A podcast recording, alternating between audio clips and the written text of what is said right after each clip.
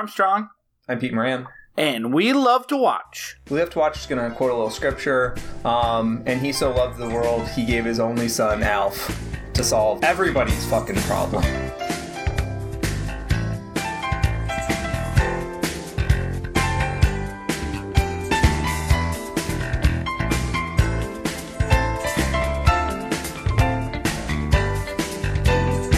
Do you think there's a Jesus on Melmac? Uh, yeah, yeah. Jesus delivered. I don't have. I don't know anything about Alf. That's what's interesting. I am. I just a, a crucified Alf is pretty funny in my head. I think. I think you could probably make a lot of money on Etsy selling like crucified elves, Oh like ba- or baby elf born in a manger of other elves. Um, the thing is, when you do eventually see other elves, I don't mean this mean to sound like a space racist, but all elves do kind of look the same. Yeah. It's really hard to tell them apart. You don't get to see that many, but you don't get to see zero, especially if you're taught if you th- if you think the cartoon is canon, which we'll get into. Uh, but I'm Aaron Armstrong. Uh, Oh, this is we love to watch. That's me. I, f- I forgot what I was introing. I, I tried to just get there. Uh, where, where we love to watch, a movie podcast normally. Uh, we pick a theme, we do movies over the course of the month around that theme, and if we remember, we compare and contrast. We're we're switching up the schedule. So originally it was going to be Home Alone two, and then we're saving that for another year because guest Ethan Warren has big dreams, big plans, and he's in a big city, and we had to reschedule. Uh, Yeah, we're not doing yeah, Home. Alone two. He's really busy filling out the Warren report. Yeah, well, last we heard from him canonically on our show, he left us a voicemail after spending a few days in the field. In a field, not the field. a very specific field. So we, we don't know really where he's at. He's not here. Uh, but we would never do Home Alone 2 without him. So that's going to be for uh, that's that's for the ghost of Christmas cursed Christmas's future to someday talk about Home Alone 2 then th- th- what we were going to talk about today for our third episode was going to be something that we haven't we never really decided on we had a lot of options there's a lot of cursed christmas movies but ultimately we had this idea for a january bonus episode or the last week in december bonus episode after christmas uh, something that you've talked about forever as being the dictionary definition of a cursed art object Oh yeah. um, and so we watched it, and I'm like, and I, you agreed. Let's just do that for our third episode. We'll figure out something else for our last week in December episode. That's typically our best of of the previous year in movies. We're saving that. We're delaying that a month, but we're doing Alf's Christmas special, which is truly a cursed piece of media, and as I dug back into the world of Alf, Alf as a show is a is a cursed piece of media. The stories from that show and the real harm that show did to the actors on it, people watching it, and a bunch of other people is insane. Um, most things we cover are not indirectly responsible for, say, killing a child. Alf killed a child at one point. Um, For a children's program, it, it kind of has a body count. well, that's the thing. It's it does, and the cat, the cat. If you count cats, the body count is actually much higher, which is Oh, we're, yeah. we're gonna we're gonna talk about all that. I we don't usually do trigger warnings because like if we're covering a movie, we're we're recognizing that you probably You know the basics. you probably know what the movie's about. I don't think you're prepared for what we're gonna. If, if you're not familiar with Alf or this Christmas special, you might not be prepared for what we're gonna talk about today. So this is your chance. If uh, kids dying, both kids dying, like conceptually, like in the TV show, but also real kids dying in real life. Uh, if if if that triggers you, if suicide triggers you, if cat animal death triggers you, we're going to be talking about all three of those things quite a lot more than we do in most episodes, actually. And uh, we will probably like you can already tell. You know how our if you listen, if this is the first episode of the show, that's fucking nuts. I don't know why you're here. I mean, maybe because you've this is the only podcast that came up when you listened to Alf's Christmas episode. I want to just they be open clear. up iTunes and they look up Alf every single and day. finally, it came up. and Yeah. yeah. and now they're getting this this liberal trigger warning. Um, damn woke people. But I so I- I'll also just I'm gonna say like some of the real life stories and what is covered in this Christmas special is so fucking insane that we are going to laugh about them and their existence and the fact that this show was so damaging and everything else. But underlined in circle at the start, we are not trivializing the death of children. We're not tr- trivializing animal torture, and we're not trivializing suicide as real Or things cancer. are or cancer. This thing, this whole thing is just fucking nuts, and like there is a little bit of like uh, gallows humor to how everything about the show, the Christmas special, is like how is this this how is this a background for a goofy Muppet show that like destroyed people's lives? So we're gonna get into all that. What's also insane? Peter's been pitching this forever. I'll tell you, Peter. I and I'll get into my Alf history. I have seen this. I like. I don't remember it from point A to point B, probably because it aired in two parts when I watched it Alf in syndication, which I did religiously um, after after school, like in the third or fourth grade, a couple years after this was off, the air. So, but I do remember like him in the Santa outfit on the bridge and stuff like that. So, you know, I I loved Alf. I was obsessed with Alf. I was a I was an Alf head. Um, the um, not only because, and even before I watched this show, this show I never watched when it aired. Originally, the original Alf show aired on NBC from 1986 to 1990. It was canceled after four seasons and about 100 episodes. Um, but there was a kids show uh, from 1987 through 88 that then, you know, they, of course, with a kids show, they probably produced 60 episodes and aired on random channels like USA Network for years about like it was a prequel to the Alf show where his planet blows up and he goes to live with uh with humans about his life on Melmac and him. So I used to watch that when I was like 4 or 5. And then at some point Alf ended up in that every day after school there was the Disney afternoon and that was followed by like we didn't have cable and one of the channels would always have like two a block of syndication. So rotate shows like Brady Bunch or the Partridge Family, and then as I got a little older, it would be uh, Alf and Growing Pains, like you know, 80 sitcoms now in the the early to mid 90s, and Alf was uh, was an after school show for a couple years, so I, I probably saw most episodes once. And i yeah i loved it. And i loved when alf would show up on like a random kids thing i was watching or you know on interviewed on some local news or like a ricki lake and i'd see those clips or you know something. I alf was the funniest thing in the world. I was already a muppet fan. Loved alf. Peter and i think to this day this alf christmas special is the only thing you've ever seen It's the only Alf thing I've ever seen. Absolutely, positively the only Alf thing I've ever seen. Um, I think that one we have small generational markers, yeah and one of the things we have is like what reruns we had access to, yeah um, and also what shows we watched like live on NBC. Right? yeah Um, and like the few years between us really do separate like the shows that I basically were like a I love the 80s punchline and Yeah. shows that you were like, yeah, my family tuned in and watched that every Friday. You didn't Yeah. watch you didn't watch this? No. Um You don't watch like- TGIF? I I watched the later edition of TGIF. That's another thing I want to talk about w- w- in a moment is Mm-hmm. um it, it- we need to talk about the history of Alf as a show because I am learning a lot of this for the first time. Oh my god. I also want to talk about the history of very special episodes yeah. um, because um, I I personally remember a few. I feel like the ones that are really classic and canonized are like I think it's the Diff'rent Strokes one. There's like a pedophile tries to take pictures of Yeah. one of the kids. Yeah. Uh, um, like that's one that I remember. There's there, uh, I, I, I think Gary. yeah. I don't know his name. Gary Coleman was. I Gary, think that was the I- actor's name. I thought you were talking about the pedophile. No, I don't know. Why would I know the pedophile's I name mean, on? there's a website where you can what's find happening. most of them, but um, no, uh, I yeah, assumed you weren't like perusing the website, finding the the pedophile that uh, tried to assault uh, the Diff'rent Strokes kids. yeah. No puns about the name, absolutely. No, those were absolutely different, different and unwelcome strokes that day. we'll Uh, not touch that. No, don't. I won't be near it. It. actually. Yeah, agreed. Don't touch it. Don't be near it.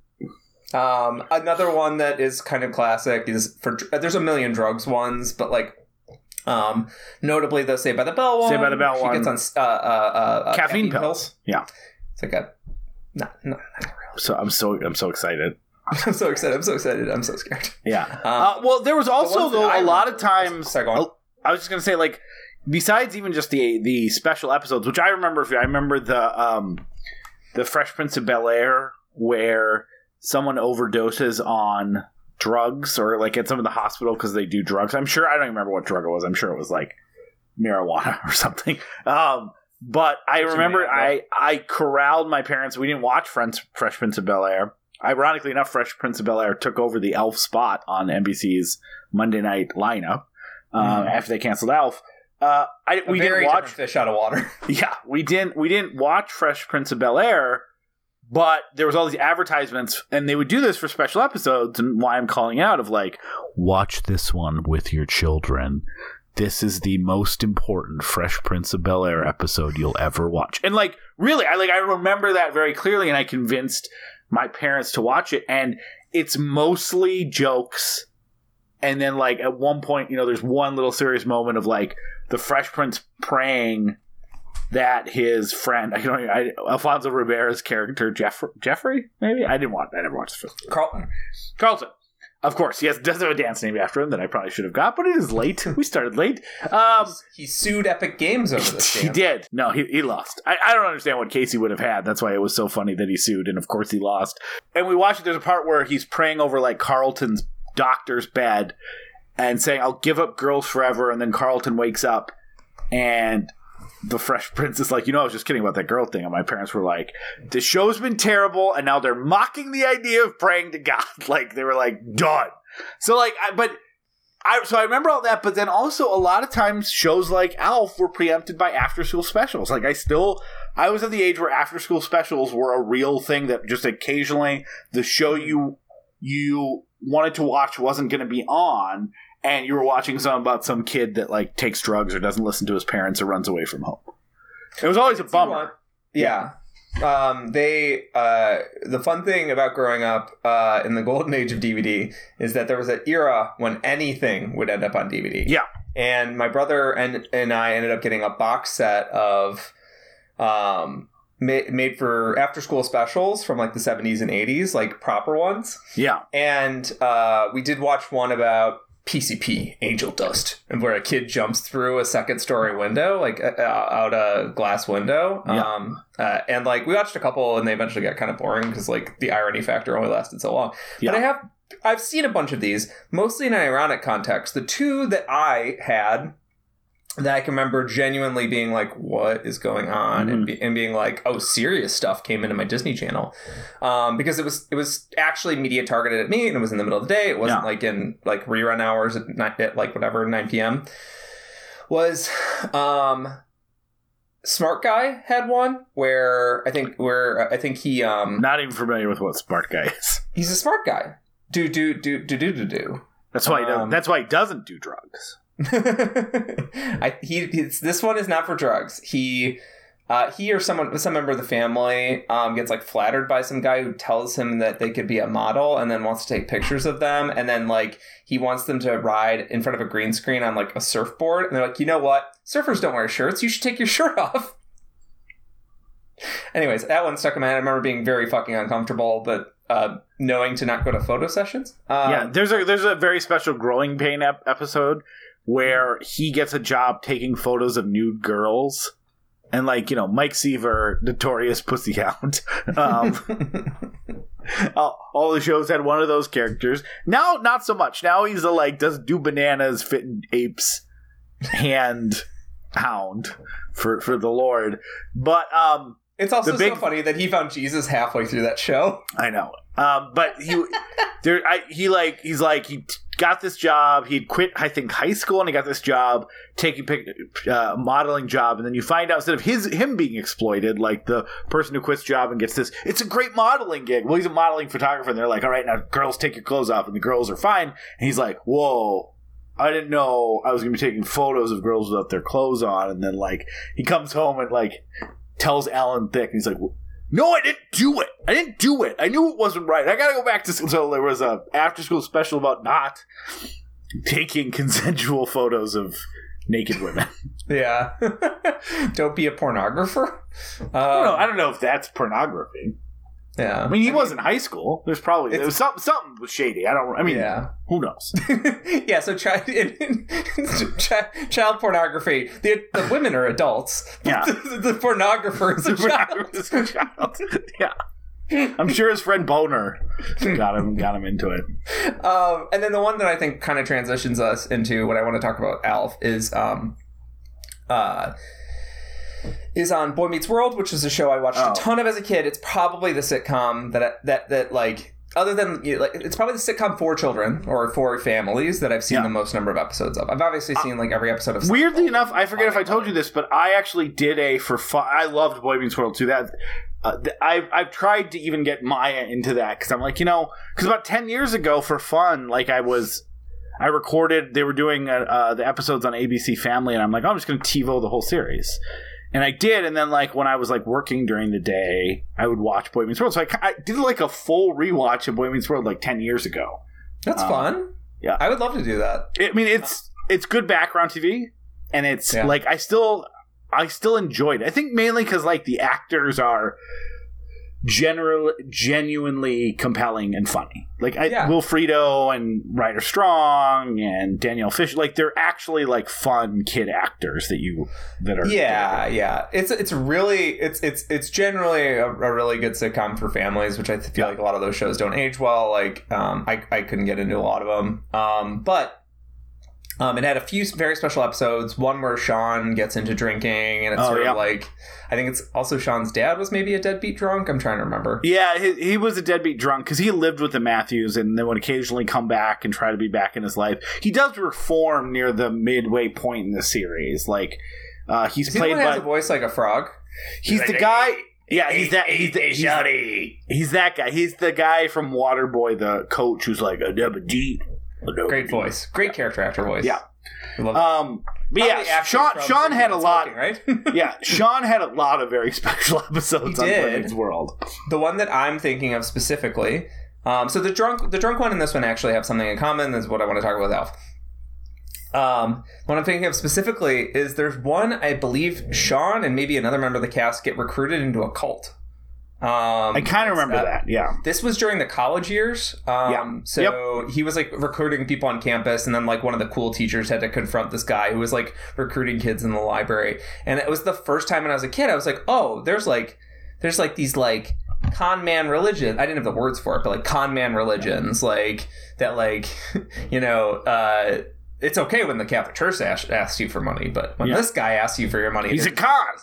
yeah, but you know what I mean, like truly exploitative religious new religious movements. I, I didn't I didn't know that existed, and the piece that comes here and in uh, almost every special episode, including the Alf special Christmas, is that special type of discomfort and quiet, brutal quiet that comes when there's no laugh track and no awing and no oohing. There's no audience participation because you're just supposed to sit in a sad moment. Yeah. Is quieter than somehow anything on planet Earth, even if you're watching what I watched, which was on YouTube with white noise static in the background. Somehow, the quiet of having the audience not laugh at jokes or not react to, to stuff because it's a serious moment Yeah. is way way more disturbing to a kid because like there's something Yeah. about the pacing of a sitcom and like hearing the laugh track and then the laugh track going away and dropping into nothing that like really like grabs Yeah. you attention wise Well, you're 100% right. And I think this one's more brutal than other ones because they made a couple of insane decisions, which is A, to shoot it on film. So it, most special episodes ha- and have the advantage of, like, look, yes, we're going to be telling Mark-Paul Gosselaar slash Zach Morris that he made some huge mistakes drinking and hot driving home from that toga party.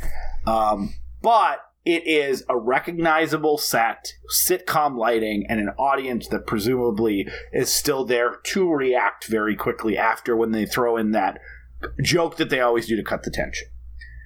But um, for this, for the Alf Christmas special, they shot it on film with no uh, with no audience, obviously, without sets in real locations, and very explicitly, Paul Fusco, who was the co-creator of the show and the voice of Alf, wanted to do everything he could to uh, to not make jokes and to avoid jokes as much as possible, so that the the seriousness of it uh, came came through. So like when they do have a laugh track, it's obviously not an in studio laugh track. They do have one. It's a it's a subdued recorded one, and the laughs come like sometimes 10 minutes apart. So there's all these moments of silence and it's also because this is a this is a special episode that is trying to grapple with like so many special themes. This isn't like someone does drugs, someone drinks and drives, someone's thinking of ending their lives, someone's taking consensual pictures of nudity. Um, this is about like a child who's dying, a older gentleman who uh, whose wife has recently passed. He is going to contemplate suicide, and about the story of the dad who grew up so poor that they lived in a cabin without power for a while. after, like, it is one thing after the other and the without an audience there to actually laugh they like occasionally remember to have a joke.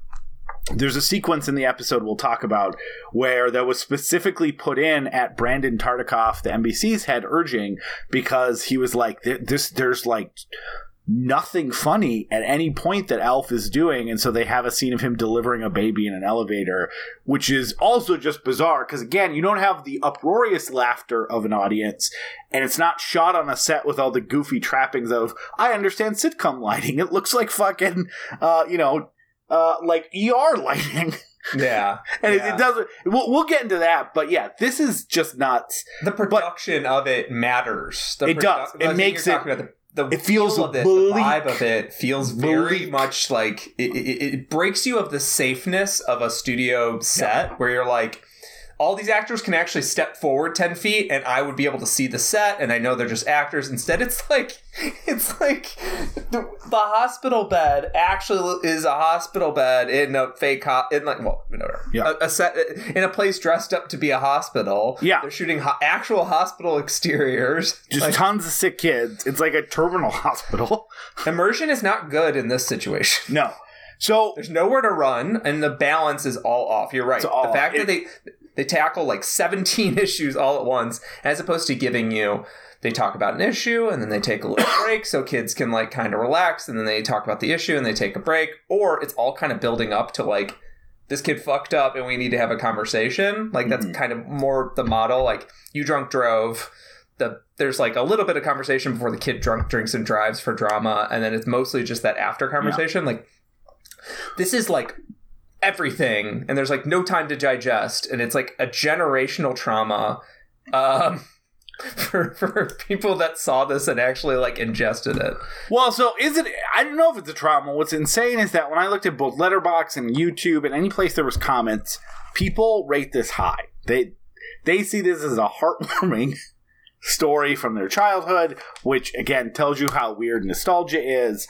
But I, before we get more into this, I, we have to talk about Alf as a concept because you kept saying it's yeah. a children's show.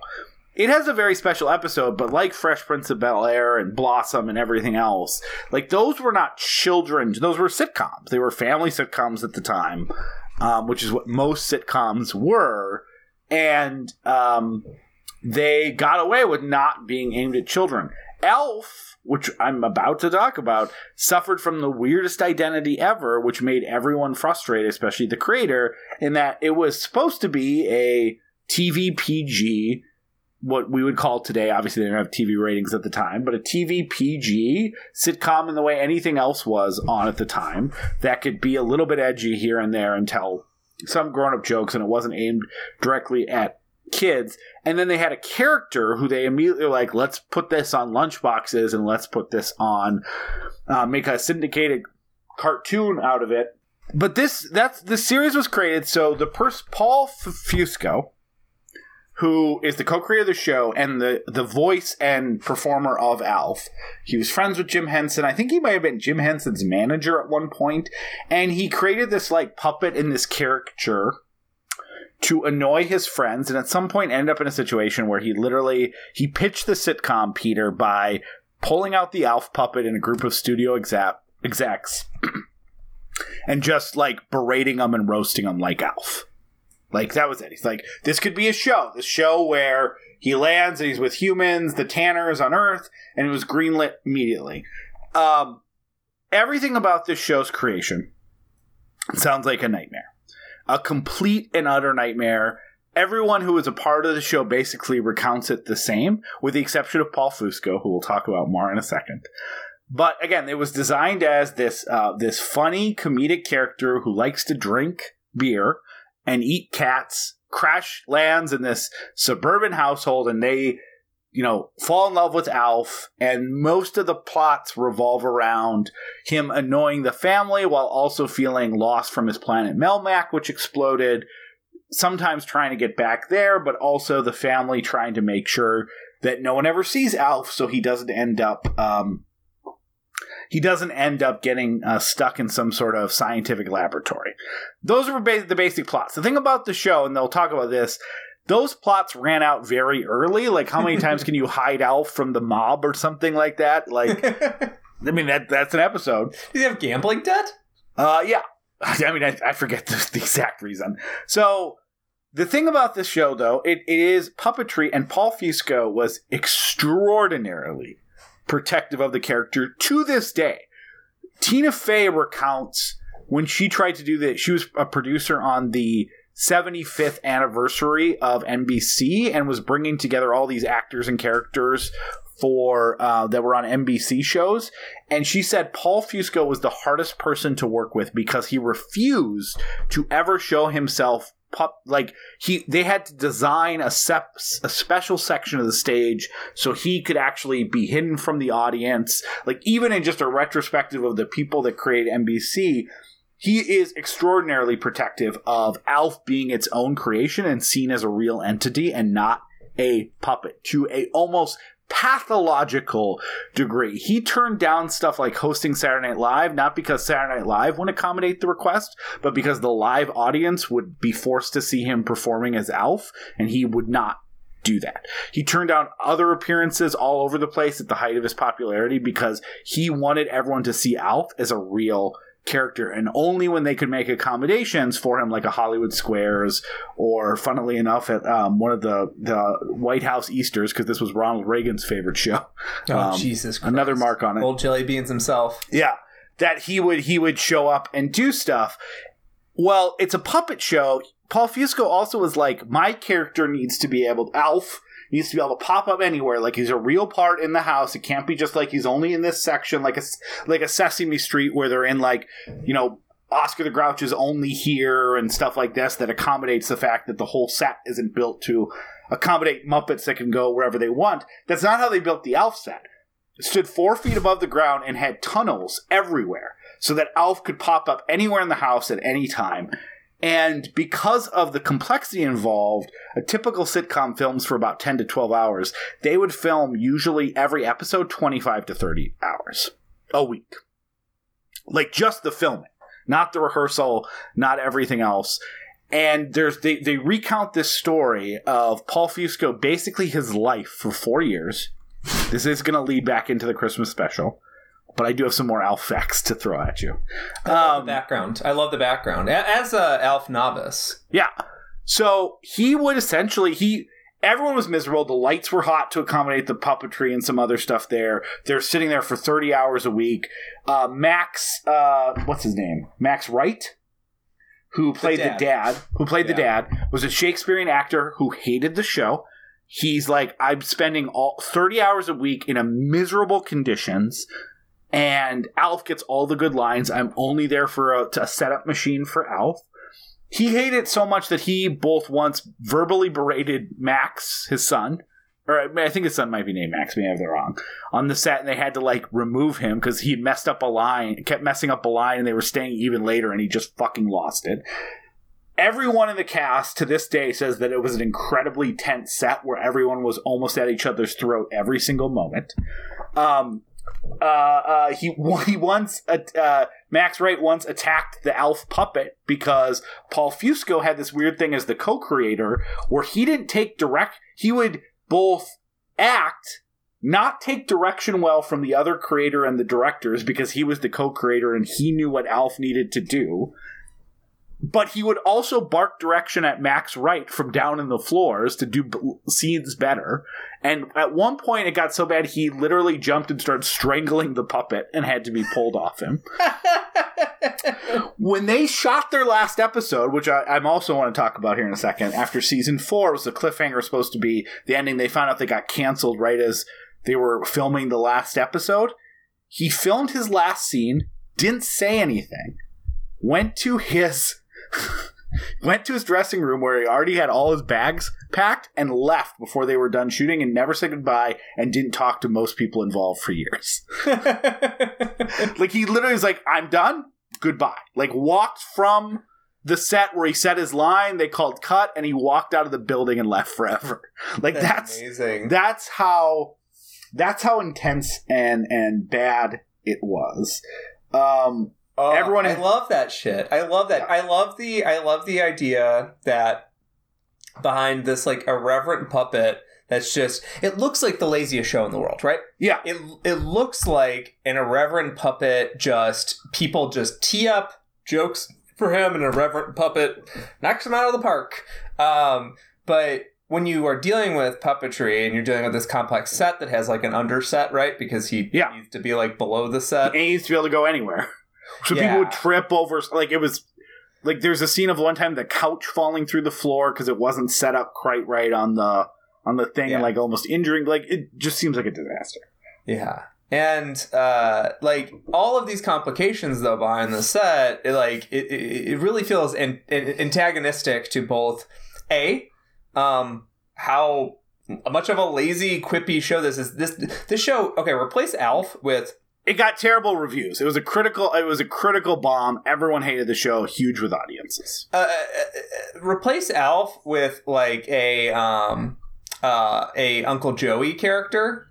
Yeah. Um, forget the fact that Uncle Joey also had a puppet. Um, forget that. Um, uh, and like this would be the laziest show in existence, right? Because it would just be like who just be like, "Hey, your slacker friend's in the house, and he's gonna be uh, talking about how much he likes to drink beer and have sex with ladies because I guess yeah. he can't eat cats." Um, that would be pretty funny to have Uncle Joey character be like, "You know, he's a bit of a weirdo."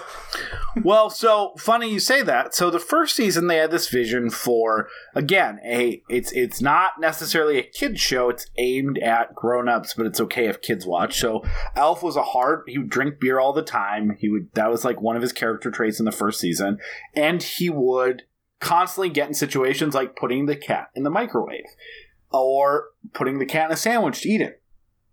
This might not be too shocking if you know where anything goes, especially in the 80s, but they had to really cut back on the fact that Alf wanted to eat cats because some kid put his cat in the microwave and killed it because Alf did it. Um, and so they they cut back seasons two through four, which Paul Fusco didn't like because he, he, Paul Fusco has this intense idea of the integrity to the Alf character, and he mm-hmm. literally was like Alf. He was fighting with the network all the time because Alf eats cats. That's part of his personality, and had a problem with that. On a more something that that even he took seriously, and everyone took seriously. Like this is why I said that Alf killed a kid. There's a scene in the first season again just insane that like when when you realize how like people talk about the 80s and the 70s being not protective for kids in like the toy lawn darts or like that they would just you know you had no way to find your kid. They just would go around the neighborhood. Like the fact that shows didn't think about hey could this be a bad thing? Um so there's a there's a scene in the first season of alf where alf goes to take a bath and wants a hot tub. And so he takes a electric plug-in blender, like a hand blender, into the bathtub to make bubbles and electrocutes himself. And Some, this was not a very special episode. This is a very standard episode. That was a very sta- he gets amnesia. It's a big joke, right? The I mean, again, this is not a joking part. It's still insane that they did that. They have this character that kids look up to trying to make a hot tub a whirlpool in their bathtub with a plug-in appliance, and lo and behold, some kid did that and died. Jesus. And so that part was stripped of syndication and like has never aired again. I don't think it's on the DVDs that were released, but like the show really had a like not only was it just a disaster for everyone involved, except Paul Fusco, who both says he had a great time making it and they did the show as best they could under the circumstances. There was no way to shoot it faster, and everyone got paid more for working hours, so they shouldn't really complain. They shouldn't complain. There's no, but when you have a kid working on set at 2 a.m. getting Yeah. berated by an adult and a, and a man under the floorboards that's holding up a puppet, Yeah. why? Why- why? Why complain? So the show they made a verbal promise. So every uh, most of the cast wanted to be done by season four. So Paul Fusco had this idea to s- let them leave. Basically, you don't have to be on the show anymore. We're gonna make a cliffhanger where the military finally finds out about Alf. He he gets a call from his girlfriend. They're starting a new Melmac. And he's going to get picked up, and he says goodbye to the Tanners, and he goes to a field to get picked up. And then season five is him in a military base and then annoying everyone in the military base. Like Got the it. family's gone. So it's the way to continue a show that was generally successful. It, it was number 10th in its second season in the ratings. By season four, it slipped to to to 38th. But what's so funny about that time is like 38th in 1990 still means it was like being watched by like 25 million people Yeah. or something like that. Like, and they're like, "No good, get it out. We don't need that shit anymore." That's, So- but that's it's so telling when people are like, "Oh, I watched that weird season of the show before it got canceled." Uh, Obviously, there wasn't Yeah. season four, season five, but uh, Yeah. people be like, "Oh, I watched that weird season of the show before it got canceled," because people do watch these crazy random ass shows uh, back in the day. Only only so many things to watch. yeah, Um, so he Paul Fusco was furious that they just left him in this field and that was the end of the show. And he eventually six years later got the got to make a TV movie called Project Alf that basically picks up the events, which I watched when it aired. I was so excited I recorded it. I watched it a few times because I had seen that cliffhanger so many times in syndication. I'm like, oh, I must be missing the next episode. Like I, you know, I didn't have an internet to go look up and go, did they cancel Alf before? Like, how could you do that? And then, so I was, I was thrilled to see how it ends, and it ends with a bad TV movie. Um, but getting back to Paul Fusco, it's going to lead right into the Christmas episode. Mhm. So here's how Paul Fusco spent his time. Uh, by a few different people. Uh, he and why he people thought he was very miserable to work with, although he recalls it as a great time. Um, he would obviously sit in those wells basically six to eight hours a day, Mhm. with one hand in the air, doing his Alf stuff, uh, which is exhausting and tiring and everything else, and that's why sometimes he was very difficult to work uh, on the set, and also the alien guy's the boss. Um, you know what he would do with his free time after he was done shooting to blow off steam? heroin. I couldn't believe this. What? heroin, right? No, no, no. You're thinking of Jerry Stahl, who was a writer on Alf. Ah, ah, how could I confuse? That's the permanent midnight. No, Jerry Permanent- Stahl I- I was a, you- yeah. I thought your the permanent midnight was about both of these guys just being fucked up all the time. Got it. No, no, no, no. He's uh, Jerry Stahl was just a writer. He, uh, P- Paul Fusco did not do heroin or did not have addiction issues that I'm aware of. Besides his addiction to Alf being a real person and making sure everyone thought that all the oh, time. Oh, he's addicted to reality, Aaron. Yeah, or that. So he- he would blow off steam or unwind by calling Make a Wish kids as Alf and talking to them. Yes, yes. Uh, we we uh, this story is fascinating, and it leads right into the Alf special Christmas. So uh, where we pick, But up- like literally, hold on though. But like, can you imagine like he didn't do this occasionally? From what I again, there's all, some of this stuff may be apocryphal. Like sometimes it's hard to go back and he's telling you- a lot of these stories that I've He's heard. telling some of these There's stories. Interview on Yahoo. There's other people telling these stories. Same thing with like the that the network actually did take this out because a kid died. Like it's it is hard to like. I'm not doing. I looked at Snopes. Sno- Alf on Snopes comes up with nothing. No one's investigated Alf Alf uh, stories, but um, It's because every rumor about Alf is true. You can't Yeah. debunk that. I, I think so. Um, but essentially, that this is what he would do almost every day. He would call Make a Wish kids as Alf and talk to them, and when they were scared about dying, he would do what they do in the show, which is explained that he had journeyed into the unknown from Melmac, because Alf is always a real character. He's not calling us Paul Fusco, and say and describe the journey and where it landed him to make people feel better, make kids feel better about dying. And that combined with a fan that left uh, a voicemail that Brandon Tartikoff and knowing that this is this is kind of how he spent his time that led to the creation of this episode. I like I want to pause before we get into the episode because like I don't know, like I don't have an opinion necessarily on the ethics of it. It's a like it feels to me like a bizarre thing to do that feels like a made up story that seems to not be a made up story. I mean, we celebrate when Chris Evans goes dressed as Captain America and pretends to be, you know, you're going to fight for me too, right? Like two two kids who are sadly in the hospital with terminal illnesses. Like that part I think seems okay to us. I don't know why this is weirding me out a little bit. Like that he just would call kids all night every night and pretend to be Alf and walk them through their journey to oblivion comparing to his trip from Melmac which exploded to to Earth. Like it's am, am I am I just like no no no. I think I think I think we have to we have to break this out ethically a little bit. Yeah. So first off um a popular TV character or popular enough that kids want this I'm assuming this is this is solicited. Kids want this. You got any um, kids there who aren't going to make it to next Christmas? Uh, my name's Alf and I'd like to talk to him. And the kid's like I didn't catch that night. I was busy. Sorry. Um is little wonder around? Yeah. Um but okay so the ethics of these different the, these different actions is, is different right? I think that just talking to kids as alf and from his recollection he said i mostly stuck away from the state of their health and the death thing unless it really came up because well, I wanted to just crack jokes with the kids, give Yeah. them, get them a laugh, and have a good thing. I That, should think, clarify that he didn't he didn't initiate conversations every night going like so I know you're gonna die and this is like my journey but he did use that as an analogy to your Yes, point when it but I'm sure it comes up.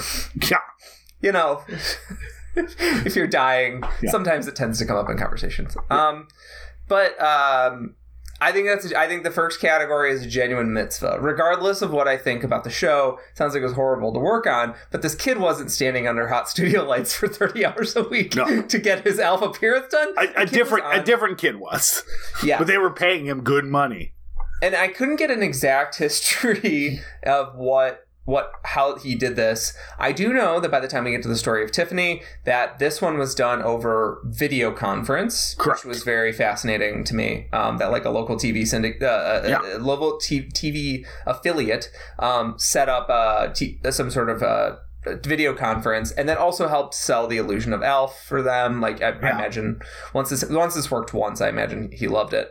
But ethics of that I think are pretty sound. Alf is fucking weird, not funny, but like if a little kid loves it and like you're just I mean, I- I a loved fantasy. yeah Let's like let's flip it. what a Let's flip funny it. guy he's If like a cat were- he's like a a were- Catskill comic for kids Yeah, if I were a little kid Mhm. and I were unfortunately going to not see another Christmas in the to borrow the parlance of this movie or this TV special. to, to borrow the Um, explicit discussion they have on the Alf Christmas special about a nine year old not seeing another Christmas. Go on. Yeah. If I were a nine year old, not going to see another Christmas, and on video conference or in person or whatever, uh, something that I think is genuinely ethically good and was run by someone who seemed like a hard worker, but I, I haven't heard many bad stories about Jim Henson. If Kermit and Rowlf came into my fucking hospital room, Yeah. and Rowlf started playing the piano, and Kermit started singing Rainbow Connection, and then they were like, "All right, we gotta go, see ya."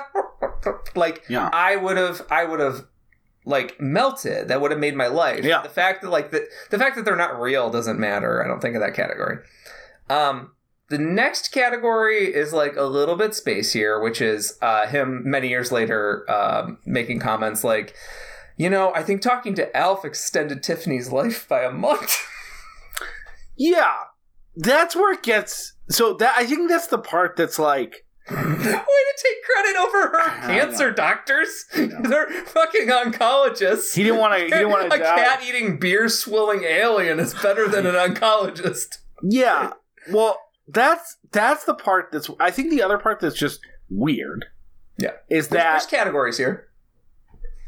I think in most cases, I'm not saying all cases because I, I don't know, but like kids that have Captain America come understand that's not the re there's that, that's a fictional character and an actor playing, and I'm sure there is a part where when Chris Evans is hanging out with a dying kid that he also like takes off his Captain America stuff and just sits and talks with them as actor Chris Evans, which is also a big get for a child who likes the Captain America movies, right? They're not, I- I think big I- yet. I think the same yeah, big gets. Hey, they only get you get one get because you're not going to see the next Christmas. Um, with your Muppet example, I mean, I was a kid. I, I you have to be a pretty young kid to think the Muppets are real. I'm not saying like a two year or three year old doesn't understand, but like, I mean, I watched the Muppets. I watched Sesame Street. I, I remember being in preschool and I, I didn't think Kermit the Frog was real. Like I understood it was Muppets. I think that's true. of Especially by nine. Especially by Yeah. nine. or or And some of these seven or seven younger, or six like and i think like if they're so young that they think there's a possibility that kermit the frog could be real i actually think you're in an okay place ethically because you know what is what is reality to a two-year-old like it doesn't We're both playing into the magic, right? Which Yeah. is a beautiful thing. You get to share with a child of Yeah. any health disposition to like Yeah. share in a piece of magic with a child. Like that's beautiful, right? Yeah. what paul fusco did though was always present alf to everyone as a real person so as a real being that there was no paul fusco. There was alf who had his own wants and desires and like he never he in every part of his being never gave in to the fact that alf is a puppet. Like jim henson doing kermit for the kid probably at some point like was just holding kermit the frog and then there's jim henson. Paul fusco went to great lengths to make sure that just like anyone else you couldn't see alf him performing as alf there's even today very rare pictures of people getting a candid shot of him holding the Alf puppet because he wanted to preserve the reality, and that's the part that gives me a little bit of a like you are he he wouldn't have said I'm Paul Fusco being Alf, or if they asked him, "Are you real?" he would have said yes. He he was playing this for his to this day, as far as I can tell, as that Alf is real. And so then I think you end up in a really weird area where he is like very actively lying to dying children about, you know, like Yeah, yeah. Yeah. like it's it's that's what makes it a little bit odd. It's not, hey, I'm the actor who plays Alf or or yeah, it, it, there's something about that that's Do you bizarre. think that the kid's gonna get to heaven and get laughed at? 'Cause I don't know, Alf's like- real? if uh if Caroll Spinney went and saw someone as Big Bird and they're like, "You're a guy in a suit. Thank you for coming." He's like, "I'm Big Bird's real, and I'm him." like. You get to a point where it's like, okay, calm down, Caroll Spinney. Like you've taken this a little bit too far. the kid is aware, and you're like giving them life lessons. Like you know, sometimes when I go back to Sesame Street and I go to sleep, I get scared. But then my bird family, like it's it's it, it just feels very ethically dubious in a way that like isn't necessarily I wonder, is it okay to? I think if it comforts them, it's probably okay to lie. well that's that's where it gets i mean again that's i said ethically dubious just because especially once you find out a kid is like literally like they're they are yeah i mean Again, if, if they enjoy surprised it if they're not going to see another Christmas. Like, I- think that there's an ethical zone there where it's like say whatever you're, you you're providing you're providing comfort to the sick and so like it's, And, like, it's, it really there's no there's almost no rules as long as it doesn't fit, harm someone Yeah, and, and yeah, yeah, and, and and like um honestly, like even if it's kind of false hope, like the, the odds are stacked very much against the person of any age who's Yeah. facing down that diagnosis. Giving them hope is like even if it's a Yeah. lie, is like pretty fucking good. i mean that's kind of arguing I mean, for like the no- fair the version from the farewell where you just like never tell them the truth. But- yeah not to be hardcore edge lord here but like um I- I guess you could make the case that like telling any kid like no you're gonna see grandma is like a little bit ethically dubious but again it has that same like hey i get it they don't have much time whatever gives them comfort is like the ethical choice but it still it makes me feel okay probably that those kids had a good experience it still makes me very suspicious of paul fusco So while we're suspicious of Paul Fusco, let's get to the next ethical category, which is making Alf special Christmas. Which is, um, in my mind, um, there's some artistic things that we're going to talk about while we're making this, which is like, need we expand Alf's range to talking about such dark issues? Is that is that something that we need as a culture? Um, need Alf be the person solving all of these issues and being put in the position of healer to mankind? Um, barring all this for now, we'll get there in a second. I think that there is a genuine ethic consideration of taking a the story of a real girl, naming a character after her to the point that not only do you take her first name, the little the little girl Tiffany Tiffany Lee Smith, um, what had leukemia. Um, she wrote to uh, well, she wrote to Alf. She didn't write to Paul Fusco, um, and uh, then they ended up doing the video conference thing and uh, after the fact after the fact and also um, after uh, tiffany had died um, brandon tartikoff was like hey we should turn this into an episode of the show. He like heard about this and it was brandon tartikoff's idea um, to be like hey we should make it make an episode about this. Um, exploitation or genuine good uh, you know uh, good good intentions doesn't really matter. Um, hopefully, good intentions across the board. I mean, I do think it was likely a little bit of good intentions, but I mean, Yeah, he is a let's leave it stu- he, he is a studio exec to just like we could really. I mean, anytime you're like, let's turn this into a sitcom episode about this kid who died, like, there's a part of you that is like, ex- like you're you're getting personal gain out of this. So whether you are doing it with good intentions, I think I can say pretty. It like it's definitely exploitative. Yeah, the exploitation there is is definitely present. Um, so Tiffany Lee Smith lived from 1979 to 1987. Tiffany, you should have lived longer. Like you deserved a full life. And then her. He, hold, hold on, is- but I, I heard that because Alf talked to her, he she did live a little longer. she got an extra month from He got an extra month. Thanks, Paul Fusco. He hinted that in a in a Yahoo interview. And in the Yahoo interview, he hinted that she lived for an extra month because of Al. Maybe maybe Alf should have talked to her every month. With some sort of You know, a place to medication, be. like- We don't need chemo. Just Alf get on the video conference. Let's keep Tiffany going. God. Um, and so that dedication happens, like genuine, a genuine sadness at the end of this episode. It's a gut punch. that There's a real girl. And when I watched this, I had none of the context for the first time I watched this. Who made you watch it? Did your brother Charlie had to have made you watch this? Um, yeah, uh, brief context. Uh, my brother and I, for 10 or 15 years, uh, have been um, gathering and watching as many Christmas specials as we can from old shows. And sometimes they're like surprisingly kind of good. Like the Perfect Strangers one is surprisingly kind of good, um, even though that show kind of sucks. Um, and then we were like, there's an Alf Christmas special? That's got to be amazing. It's 45 minutes? That's really long. And we started watching it with zero context. And neither, I don't think, maybe he watched an episode when he was a kid, but he's like, I don't remember anything about Alf. I think he eats cats or something. Yeah. And then at the end, He's part of the after Alf this- generation. After this death march, you you get a genuine a a genuine like in memoriam card for two people, and one of them is uh, Tiffany Lee Smith. Um, who the character in the episode is based on, and my brother and I had to pick each other's jaws off the ground because we were like, Yeah. there's a real dead Tiffany? Are you fucking kidding? It, it, it's it's so it's such in bad taste on first blush because most people wouldn't have the context, right? Most No. people would be kind of in our state, more or less, like, oh, Alf, it's a TV sitcom. Um, they'd have no context on the background, um, and they'd be like, wait, hold on, a real girl? Wait, did Alf kill this? like, what happened? Is the girl in the episode the one that died?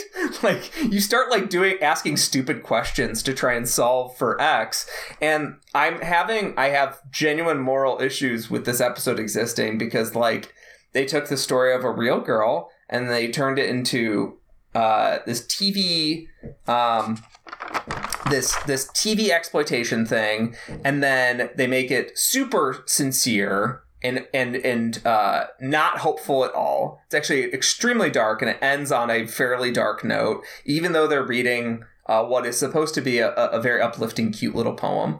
And uh, I have to ask the, the ethics of having a bad end or a, a dark ending here. I have to ask the ethics of it because well, it's more dramatic, compelling, and it's like you know Tiffany actually did pass away. Like, what are the ethics of having a show that families are going to watch? Families, maybe some unrelated to cancer diagnosis or terminal illness can- uh, diagnosis, or some families that maybe have a kid who is terminal and the kid dies at the end when they're watching this show. Like the, the, the I mean, yeah. what's ethics- the, what's the of- ethics of like, hey kids, the hour long Alf Christmas special is on tonight, and then like giving them a show about suicide and a kid dying, like that. That feels. I mean, part of the reason we had a trigger warning is that if you don't know going into this what the Alf Christmas special is about, why would you think we're going to talk about those things?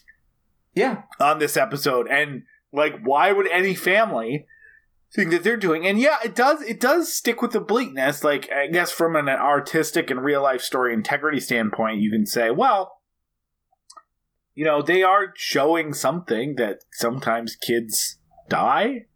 And it would be great if like i'm not quite sure what they're trying to bring light to because it's just like hey there's this tiffany girl and yeah she's not gonna make it to the other christmas and yep she's that's it. This isn't sitcoms which are known for solving their problems by the end of it nothing gets solved from that perspective but then they do realize they're like oh shit. What is alf doing then if not solving solving this kid's fact that that she's gonna die? So then they like do something where they're like so we need alf to do something so that you can have an uplifting christmas spirit solve this dark thing. What if separately the santa who's delivering presents that makes tiffany happy and that's how she gets Alf he lost his wife recently and is gonna jump off a fucking bridge. Like that Alf can solve. And it's just like it's trauma on top of trauma and like like you said in a way that like it also feels somewhat exploitive to theoretically make the first 15 minutes about Tiffany and then they're like, well, on to Other other trauma. stuff like Alf delivering a baby and suicide. Like yeah.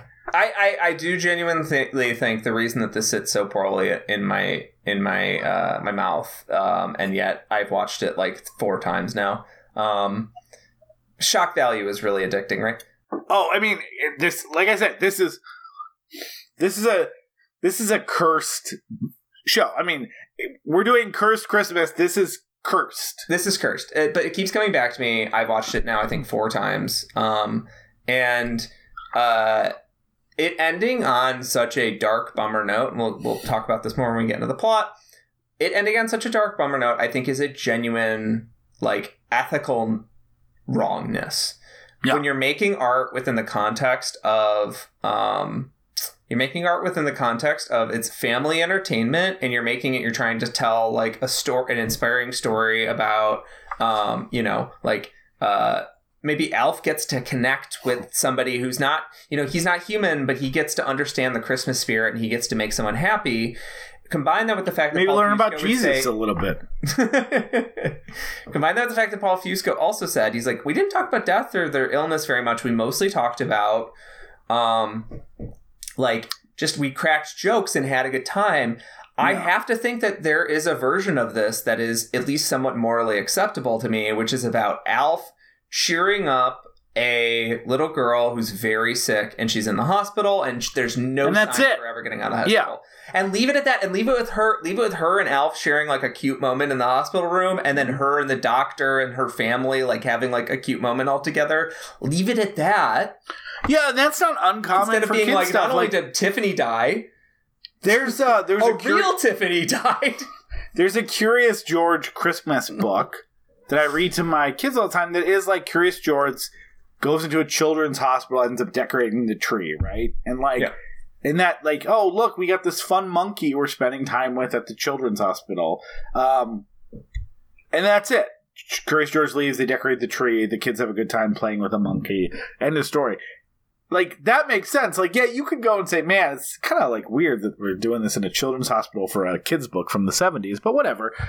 Uh, but no one goes like, the man with the yellow hat doesn't go, "Hey George, spend extra time with that kid because uh, this is going to be your last Christmas."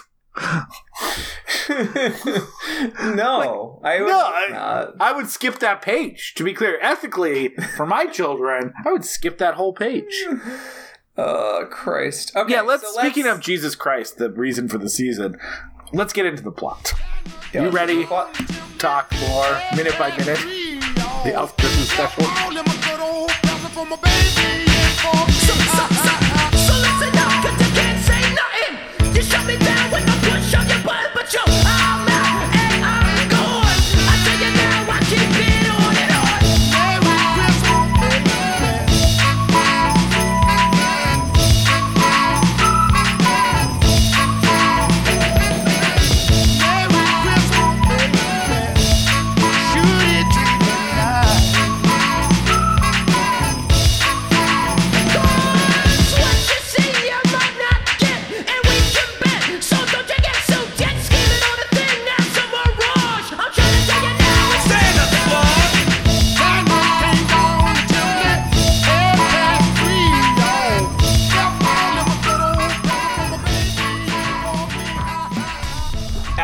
Cats doesn't really come into this episode much, except for at the very beginning when he's singing a song about eating cats. Yeah, it it really does the like full like TV movie vibe. It does not start with the Alf opening or theme song like most hour long episodes would.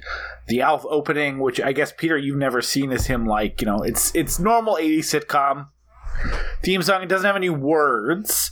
Um, but it is like scenes from the show of like Alf doing the risky business or you know play that old like different different scenes from the show. That's a scene from the show. He's not in his underwear, but he is he is singing around to uh, old time rock and roll. Um, Oh, Alf is Alf likes old time rock and roll. Yeah, Oh, he's just like Tim Allen. yeah. He likes taking guy. those old records off the shelf.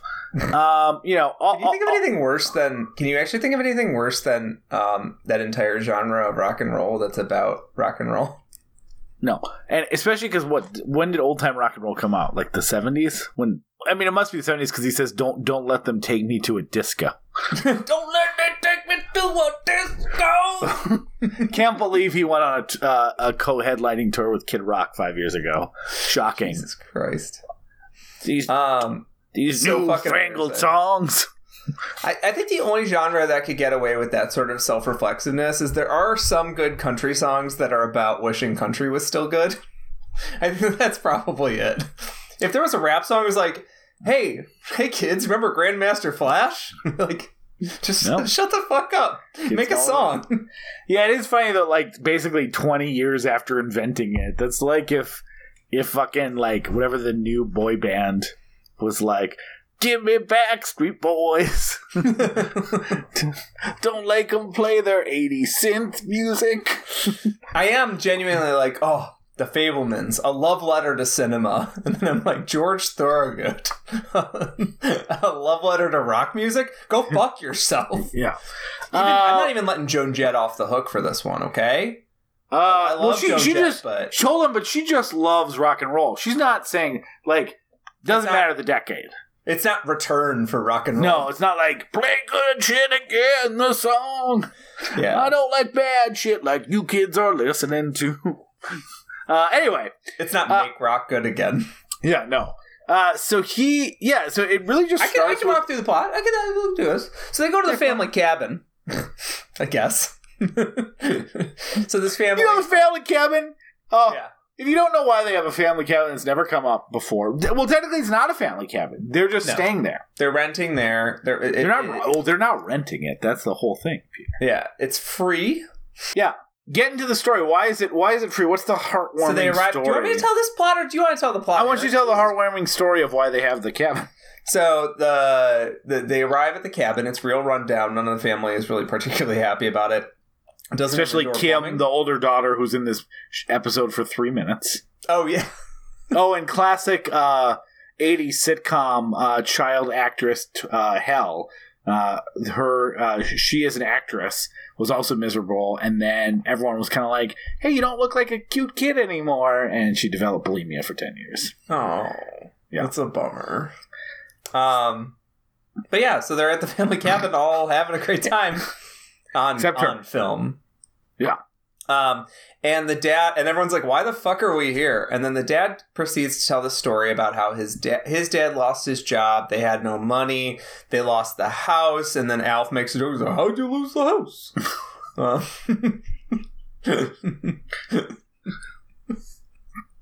Just just love having him around.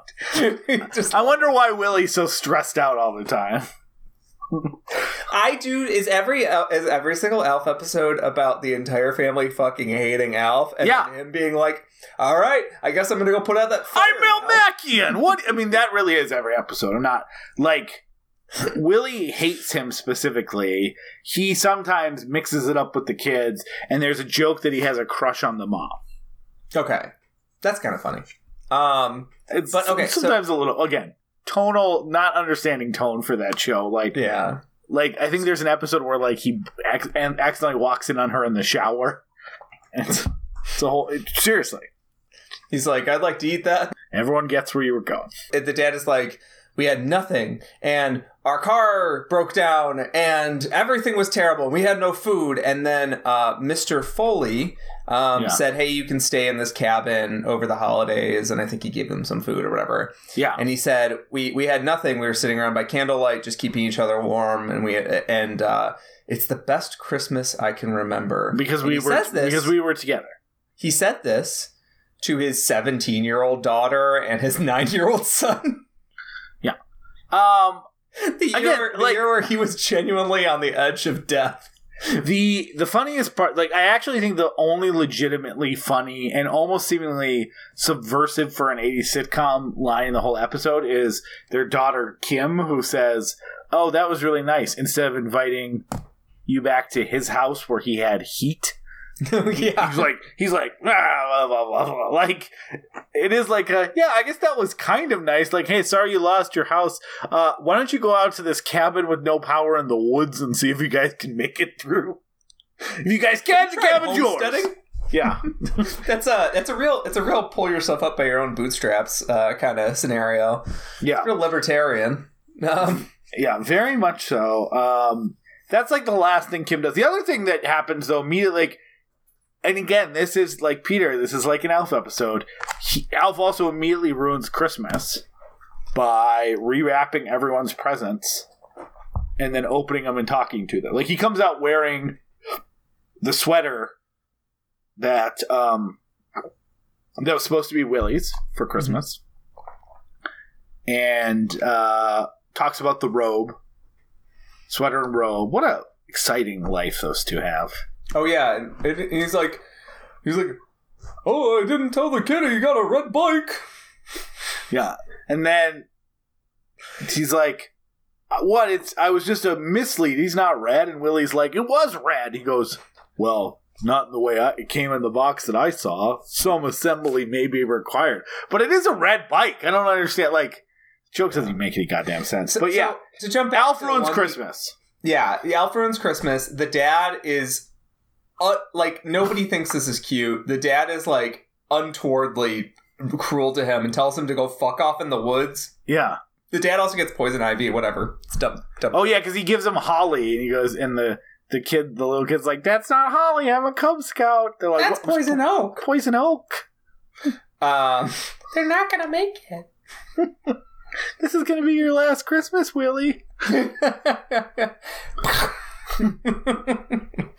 um, Yeah, but he t- do- don't they tell him to fuck off in the woods till he finds the true meaning of Christmas? Like, like very culture, like you know, culturally insensitive. yeah, He's a he's a. Melmacian. Like he's living with you. Why don't you fucking teach him about Christmas? He doesn't seem to know anything about it. Where was he going to get this knowledge, Willie? You're in season two.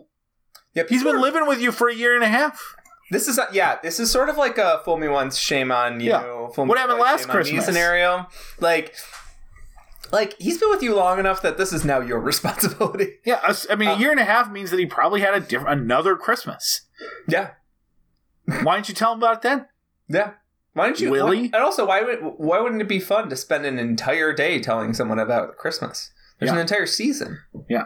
Um, I do think that there's a there's a sub theme here with the dad's plot. The dad's dad largely doesn't matter. The family doesn't largely matter to this episode, except for they they send Alf out in the wilderness. Anytime Paul Fusco wants to do something important, he leaves the family out. it's just me, Alf, and the world. They're just slowing me down. Yeah. They're just slowing me down. I've got I've got to go engage with topics that are far beyond my capabilities. Does anybody have any beer? What's coming out of your body? A baby? Let me get my furry paws in there. oh, gross. Um, I mean, that happens. But before we move on, I just want to talk, talk the like the dad's plot in this is just like to me, it just speaks to the poisonous nature of nostalgia. That like for like it's not that like he couldn't see any good in that Christmas. That like that like you need to have things to have Christmas. Like he clearly is like it was an important Christmas to me because it told me that family is all that matters. He doesn't say that. Um, he just says that that was the best Christmas I can remember, and I want you all to go through this to try and chase that high. Um, Of uh, like, survival gifts as opposed to presents. yeah, like it's it's like they talk about with crack cocaine addiction, where you're like the first time you have it is absolutely the best, and then every time after that you're kind of just trying to get back to there. Um, he's it, nostalgia is like a drug. Like he's just like he's he's he's so just like cabin pilled um, for the shit, and it's it's it's uh the dad is so deeply unlikable and so miserable in this in Yeah. a way that like now that I know a little bit more of the background, I'm like oh that bleeds through. He did, he does not like it, it does, but like the plots are that you know he is the he's the long suffering husband, right? Mhm. Like everyone's everyone else is nicer to Alf. He's like, can't you see what Alf is doing to us? Like he's got that energy for four seasons. Again, it doesn't seem like he had to put that much work into the acting part of it. But you're you're right. This is like my dad was like this too, like that kind of like poisonous like. I went through something terrible that I hated. But now I look back on that weirdly fondly. Mhm. Like, I- I guarantee Willie at age 10 having no Christmas presents and like being in a cabin with no heat and power, that he wasn't like an excited kid. Or like, He I didn't mean, have his house anymore. no. Um, I mean, if he was an excited kid, then there's there's something wrong. You know, Um, what's, you know what's a movie that's really a really good Christmas movie that's Yeah. about the kind of um, the strange power of nostalgia and how it's somehow po- sometimes poisonous Yeah. um, is Christmas Story. Yeah. Because Christmas Story is, especially if you read the the Jean Shepherd book, that like Mhm. kind of adds a little bit more to the to Yeah. the narrative. Christmas Story is very much about like, um, I had like I went through like shit, and I had a dad who was constantly beating us around, and but we had these like beautiful days together, Yeah. and we had these, and like my mom was very sweet, and my mom would like my mom would also like beat the shit out of us, and then like treat us so nice, and he's like. Uh, but I have like warm memories of them. I don't remember them as these terrifying presences entirely. I remember getting my Red Ryder BB gun. Like Christmas Story is yeah, it, it's like it's it is like being in about like boomer hundred nostalgia. hundred percent. It's like being like like being in prison and remembering like you know that one hour a day we got to spend in the yard made you really Mhm. appreciate nature. It's like yeah, that was a coping mes- mechanism for the trauma and the abuse you were going through. Like yeah. that's not like a great memory that you have. I mean, my I, hopefully your dad didn't, but like I remember my dad had a ton of those things that was like, um, like in high school, his parents made him walk to school, and he was like hell bent on like me walking to school, even in the winter. Even when friends would pick me up, he'd be like, "If I see a friend pick you up, you're grounded." It's like so, like I'd have to meet my friend three blocks from the yeah. I mean, because he, was like, I had to walk through school. I remember this is a good experience that helped me learn something. And he was like fucking dead set on, even when I had my driver's license and like friends would come get me, like, you're walking to school in high school.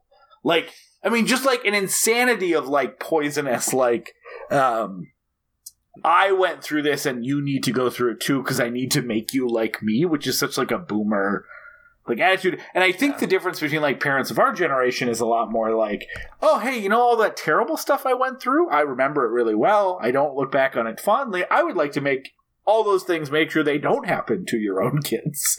do you think that's do you think that's also why a lot of parents don't like why uh, religious attendance is, is going down so Oh yeah. Because people are like, oh yeah, I all my experiences growing up religious were terrible.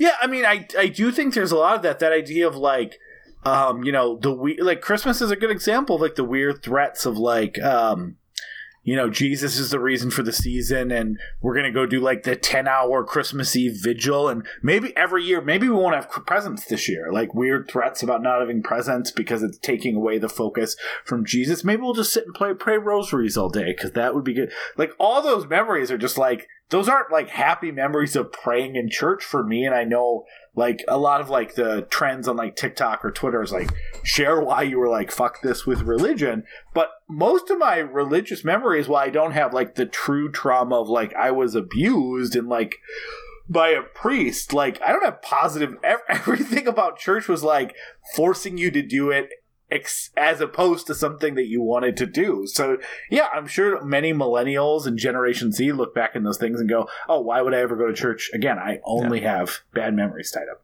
And I think we usually every Christmas season we usually do t- try to talk about like making at some point during the month we try and talk about like hey make your own your own holiday season Yeah. it doesn't have to be christmas but just like it's gonna the day's gonna come anyways and most of your friends are gonna be off celebrating something Yeah. to some regard um even if you don't you're non-religious and you don't your family doesn't do uh do anything for that holiday like find some some way that you can like um make the day safe and fun for you and Yeah. that, like you can like take care of yourself and feel a little bit of con- maybe if you can maybe feel a little bit of connection with your common man right like you do not have to do the shit exactly that your parents did and Mm-hmm. Yeah. that their parents did like tradition is Is is, uh, stupid. Nostalgia tradition is stupid if it doesn't serve you never Yeah, exactly. Like, yeah, the things that you like and you look fondly of, as soon as it's not like weird and like abusive, tradition.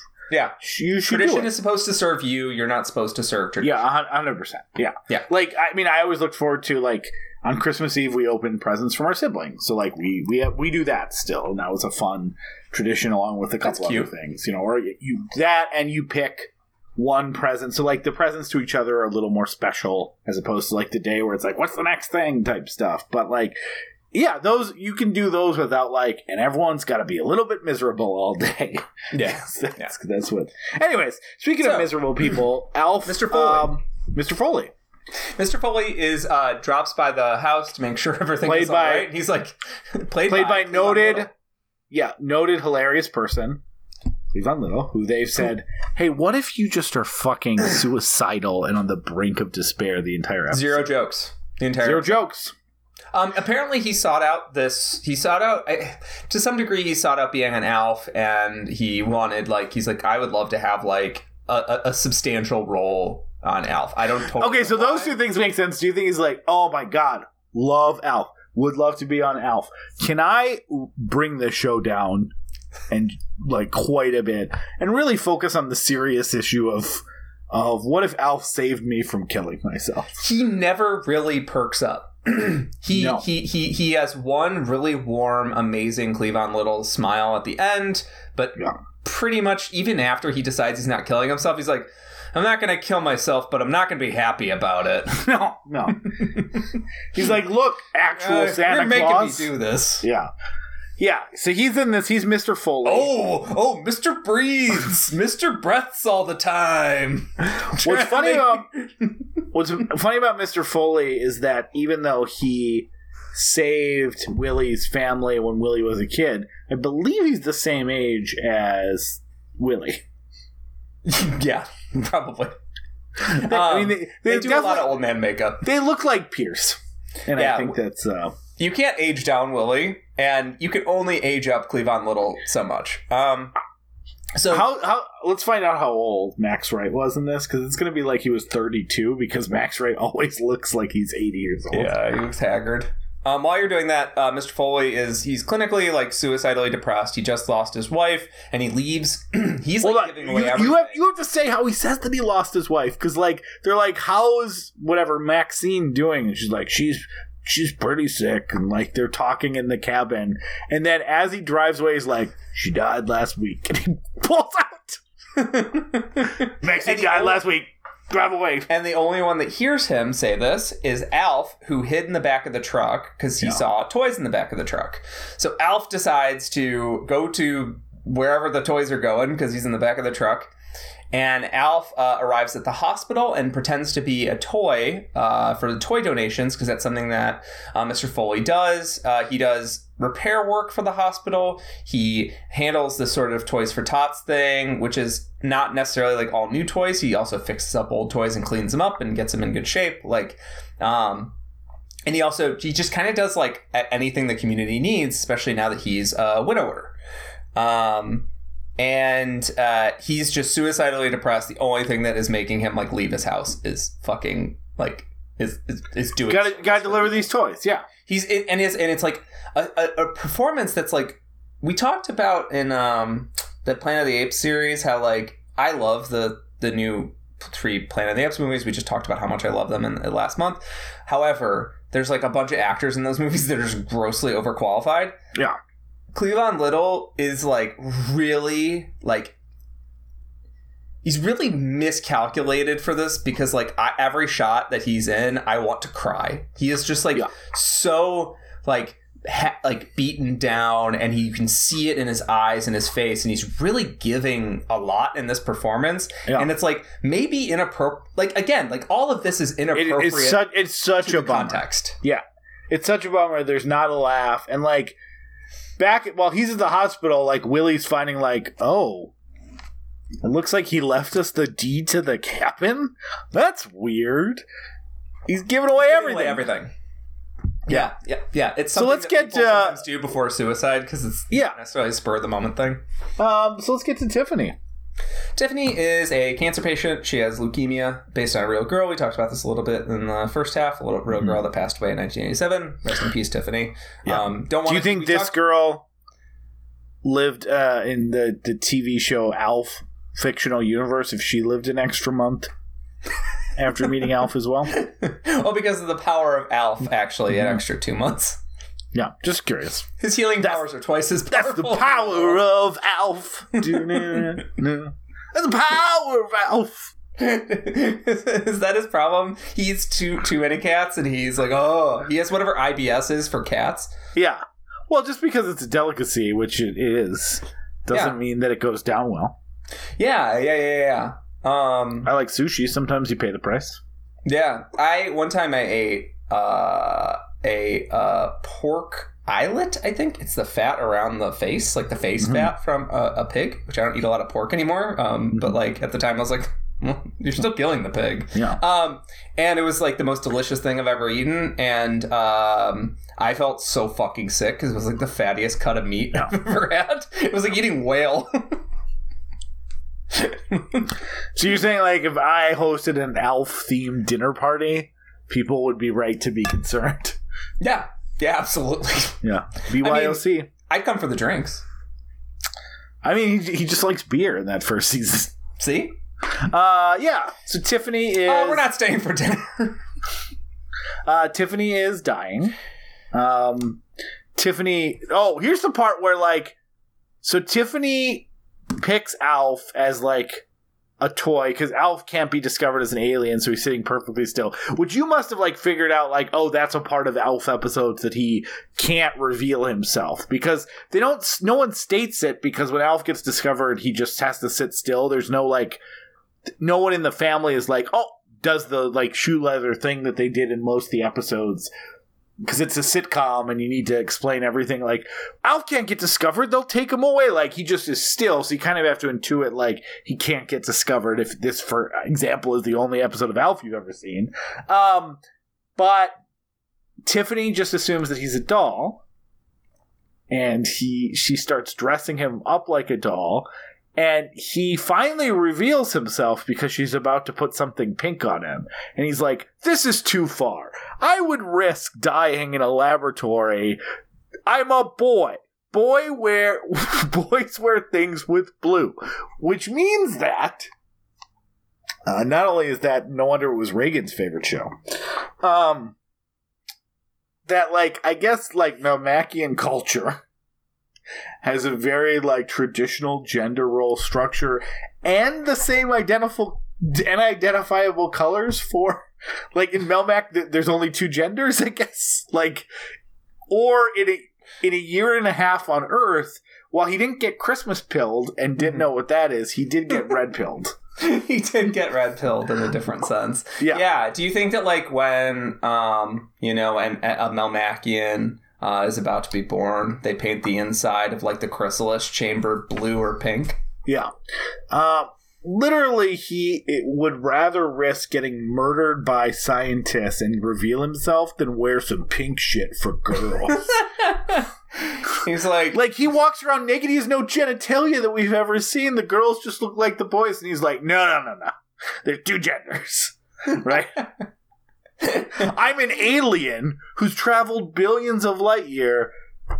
Where I draw the line, and I'll put a boot up your ass, is if you some pink shit.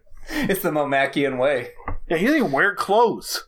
Yeah. Like, but he literally says blues for boys and pinks for Yeah. girls. Um, I, I'm just glad that Tiffany is learning gender essentialism before she goes off to the great beyond. I, I'm glad the entire audience watching was.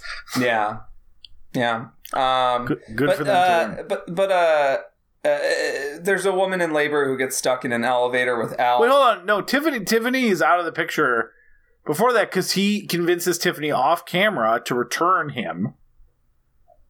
And she's file. like, "I don't want this ugly one. I want this doll." She's like, "I Oh, you she, like this." she one." needs to. Yeah, she needs to help him get back home. yeah, get him out of there. And That's then it's when when he leaves when they leave the Alf doll behind with uh, Cleavon Little. That's when the doctor's like, "Oh, you hear about Tiffany? Not gonna see next Christmas." and then Alf's like, "Oh no, maybe I should do something like teach her that AIDS isn't a big deal or whatever else he was teaching people uh, at the time." Yeah. The fact that there's a connection between Alf and Reagan makes me hate this little fucker so much more. What's more harmful, that Reagan liked it, or that that one kid died by trying to make a whirlpool in his bed? Reagan has a way bigger body count than Alf. Reagan, Yeah, true. Reagan has killed way more kids than Alf. Yeah, say what you will about Mr. Ed. A lot of horses may have died, but no kids that we that they reported on. Christ. Um. So yeah. So then Tiffany disappears from the episode. Alf gets stuck in the elevator with a, a woman in labor. Yeah. Um. And uh. This was the scene that was inserted because the show was too much of a bummer, and they're like, "Let's spruce it up with a little." What if Alf delivers a baby?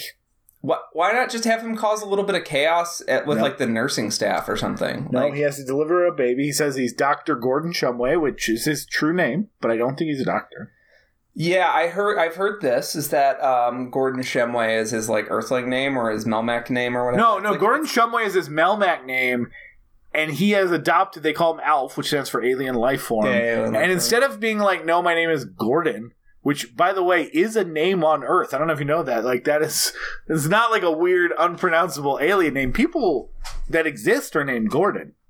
Yeah, Uh, you so, Gordon but he, Lightfoot, Gordon Freeman. Gordon from Sesame Street, like tons of people named Gordon. And he's just like, no, it's fine. You call me Alf, which I guess is kind of a slur or something. Um, just call me that from now on. Yeah, But his real name's Gordon Shumway. who wants to be known as like a a racial category? I, His name is Gordon Shumway. It's his real name, but he lets everyone, I'm Alf! That's what he says to people. Um, I'm really happy that you remember some of the jokes from the episode because they're just gone, Yeah. blasted away like a fucking Yeah, power so- pressure washer. Again, this this woman assumes that sh- that he looks like this because she's taken drugs, and then he's like, "I hope you haven't taken drugs. You're about to give birth. It looks like." And then he also is like, he's asking. I forget what kind of asinine questions he asked. That like, I think he's a scientist at his home planet. Like, again, one of the problems with the way they did the fish out of water comedy here on on Alf in general is like there's one that they didn't do the third rock. Third Rock from the Sun was actually great about this, right? Where it's like, what do they not understand about Earth? But they're not fucking idiots, right? Like they they they understand like they don't understand Earth customs. They don't understand why they can't, you know, don't cross this line in a bank. Is it gonna? Is there a force field that's gonna kill us? Like And the point Here is it's that like- good writing highlighted like the stupid shit that we do on Yeah, uh, in our 100%. culture that makes no fucking sense. And like particularly the show got very funny when it got into like dating stuff. You're like, why do you have to wait for the second or third date to do this? Why Yeah. do you have to wait for this person to call? Like all the dating stuff that like got really it got really funny. Uh, I watched the first or second season, first and second season in the past few years because I was like, is this show still good? It's, Yeah. it's really it's really It- yeah, it's really it's really good. But but clever writing can clever that sort of writing. fish out of water thing where you're like, oh wait, the aliens are right. Like that's good writing as opposed to being like those darned aliens. Well, just yeah, just not understanding like you've been on Earth for a year and a half. Like the thing about Third Rock from the Sun is they did understand more things, right? Like after they'd been there for a while, by season two, they weren't like confused by some basic stuff that they had like lived through for a while. So like him not That's kind of the goal of the later seasons is like they're like almost humans, right? Yeah. Like they're just weird humans. Yeah, like not understanding where babies come from when he's also an adult man who presumably like he gets the hots for girls and has a girlfriend. Um or I mean he's not an adult man, he's an adult elf. But like Yeah, what does he want to do with the mom? I I mean Ugh. I don't know, but like e- even if somehow that's like they lay eggs or something like that, like you've been on Earth a year and a half and you watch TV all day. Someone having a baby's never like come up. It's just so fucking stupid. Anyways, he doesn't know, but somehow he still successfully delivers this baby. Uh, and that's the end of that. That's our comic. we talk a lot on the scene. show about we talk a lot in the show about how sincerity and earnestness is important um and uh i have to also remind myself that there's stuff like alf helping a woman give birth with almost no jokes um Well, hold on. That's like the, that is the is comic being- relief moment. But it feels like this is this is sincerity being like weaponized against me specifically like mm-hmm. you're like why are you trying to hurt me with this Yeah, that was the that's the funny thing is like the jokey scene that they inserted because the episode was too dark is pretty horrific. Yeah, it doesn't. Not- it not- it's not doesn't funny. make any more sense that they inserted that as a comedic scene because it's like it's not conceptually funny, and it's not like a laugh riot. Like, oh, we've got thirty jokes for this. Let's use our top ten. Like, it's it's it's um the jokes the joke ratio still is like firmly in the in the like And, and they use that like mild chuckle audience laugh track, so it just feels bleak. it's bleak. So Yeah, bleak. I- I- and also, it's buried between bad news. So I was like, "Is this baby gonna make it?" yeah. Oh no. I mean, Gordon, Dr. Gordon Shumway's delivering it, Peter. There was a really good chance that baby wasn't going to make it. I mean, people do go to school for a long time to be able to be. He's got those furry mitts. There's got to be an infection risk. That fucker Oh, wasn't. huge. He was hiding under a medical rack uh, in a hospital. Like that guy's hands are filthy. Yeah. Well, Um, plus, I mean, just all the different viruses he's exposed to. So here's why this doesn't click for me as a comedy scene, because it ends on one not of the funny. true true bummers of the episode. Do you know what the bummer is? I mean, it's just. Yes. What do you? she- She says. She says like I was gonna name the baby. And Oh. he's like, you should name the baby Tiffany. Oh, that's right. Ooh. I forgot got- about that. I got the bad kind of shivers. Where I was like, fuck. Well, he you. says she says Gordon, and then of course because they believe in traditional values, she's like Gordon for a girl. I don't think so. And he's like, what about Tiffany? Um, because there's a girl that's not going to make it till next Christmas, and hopefully, I didn't give your baby Melmacian 19 and is not going to make it till next Christmas. He eats cats, Peter. Yeah. I, I'm just saying, just give that baby up. I'm just saying, hold the baby's head and just give it a quick baptism in bleach before you do anything. I think so. No. Um, just keep that baby what away from Alf. But Alf that that essentially is the. How often do you think mo- they watch the Alf puppet? Well, actually, so they had a whole different one for rehearsal called Ralph Rehearsal Alf. it's true, um, because so that they could keep it clean and in good condition because it was expensive to maintain. It doesn't look expensive. No, it, it looks like it smells It looks like it smells like so looks. bad. I mean, So like like it looks like it. It looks like it smells like wet dog.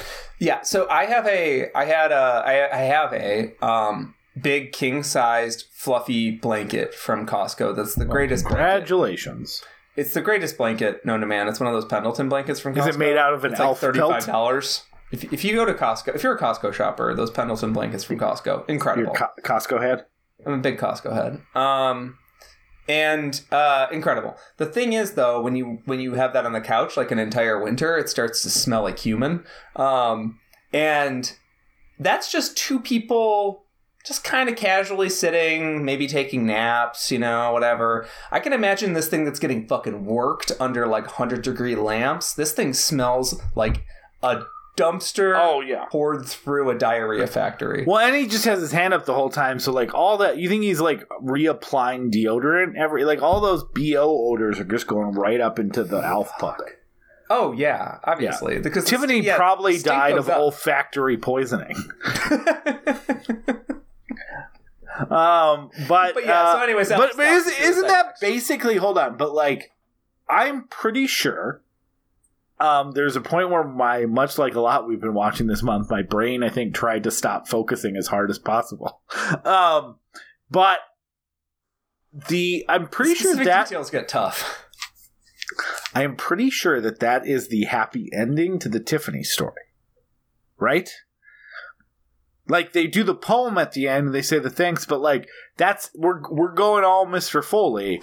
That is kind of the happy ending, like that Tiffany's name lives on. We don't go back to Tiffany, right? Yeah, that um, a random little girl, a random baby that Tiffany has no association with will will get to live on with her name. Yeah. But, At the end of the day, it's supposed to be a life goes on thing, but it also one it happens way too soon. Uh, like like it happens way too soon. Um, in the episode two, the end of the episode is such a fucking bummer, and the baby has nothing to do with it. So like, it can't act as hope. There's no. yeah, everything moves away. But I do I do think that's the hopeful like yeah, life goes on for Alf. Elf Elf is the only one that gets the heart. Like it's good. It's great for Alf. It really isn't good for anyone else. But Yeah, the show's be- called Alf.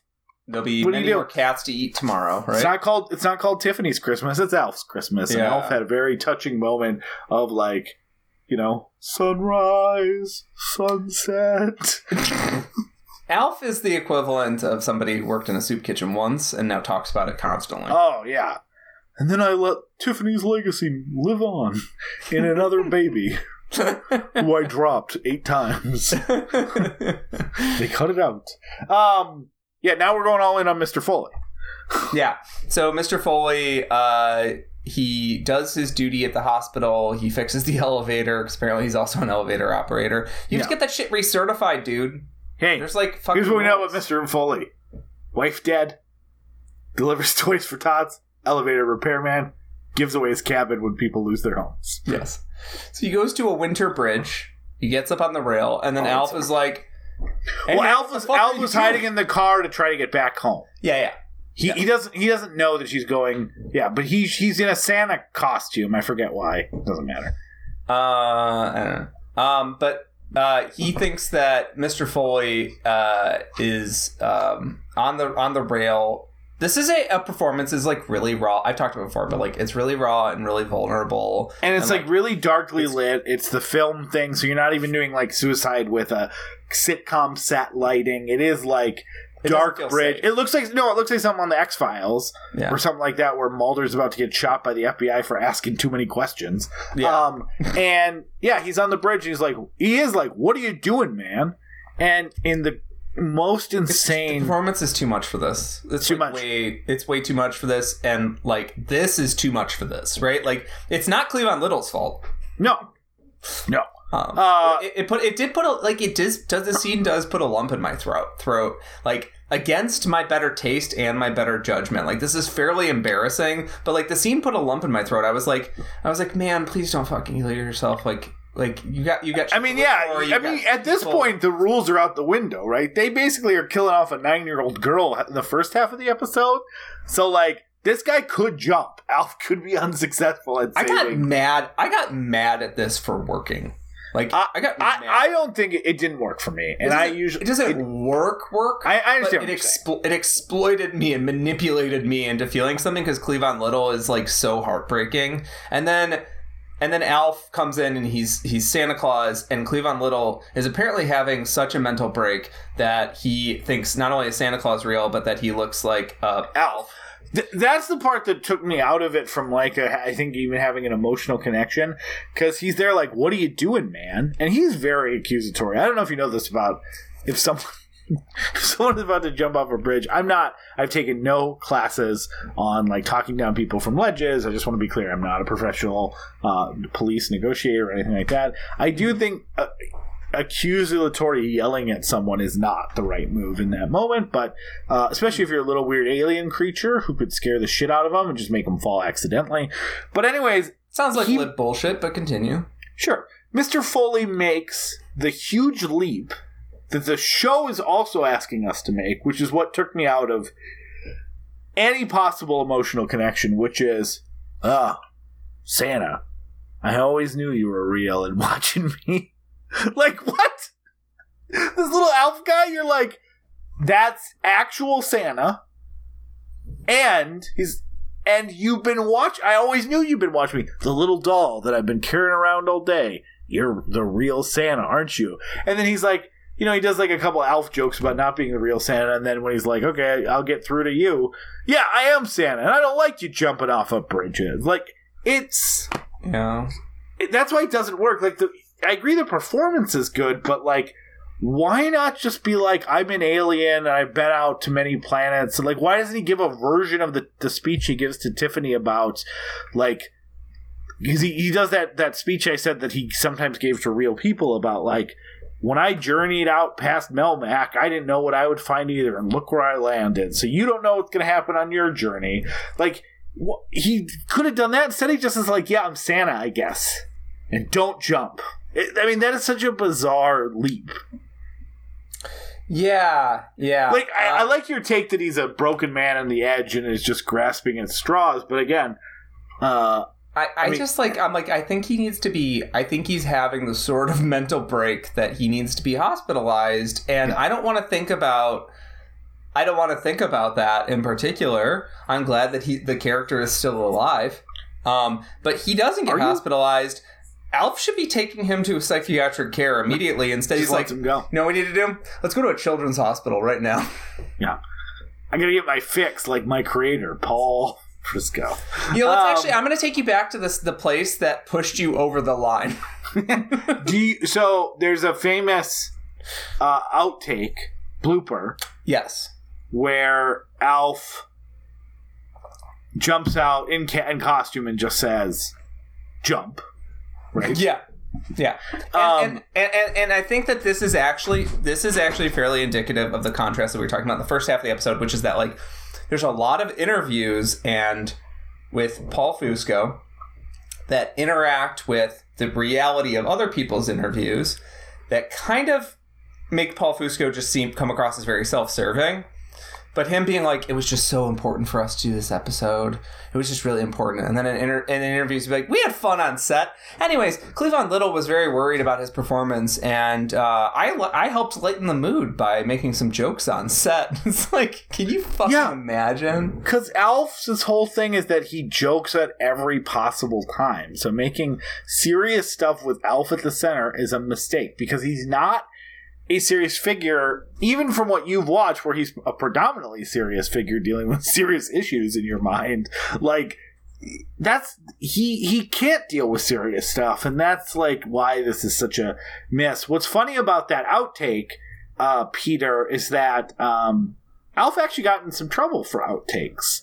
About 10 years after the show ended, a blooper reel was released only for people to find out that Alf, Paul Fusco, uh, would like to swear and say dirty stuff and racist stuff.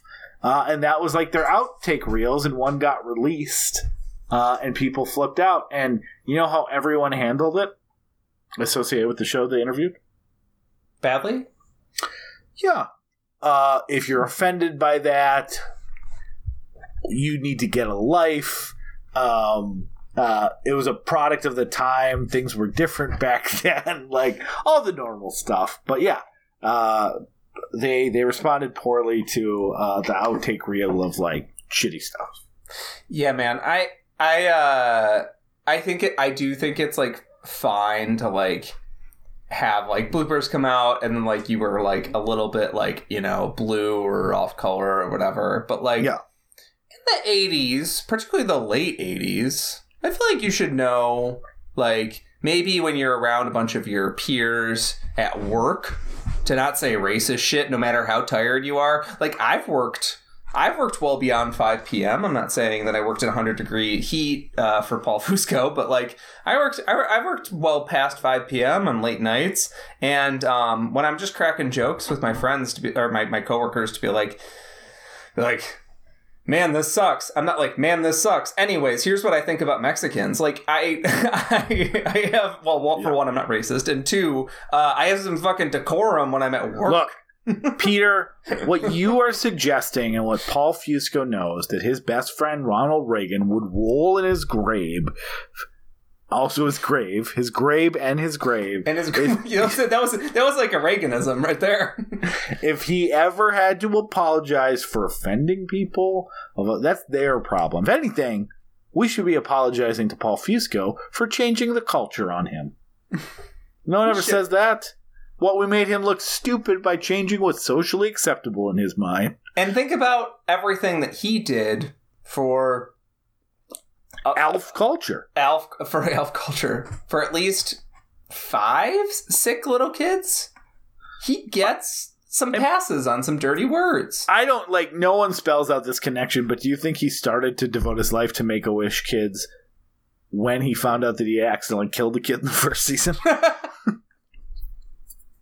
He's like, I gotta, I gotta, I gotta get gather Oof. up enough months. I gotta Um, balance the scales, I think, on this one. That was wildly irresponsible. Like, I'm not just an actor. I create everything Alf does, and I was like, like, well, that kid probably would have lived to be 74, so I need to make sure that I make kids live just long enough to add up to 74 years old. what's insane is that I do think that they would have drawn the line in 1987 at the idea like Alf wants to warm up the bath, and so he grabs a toaster and brings it to the bathtub.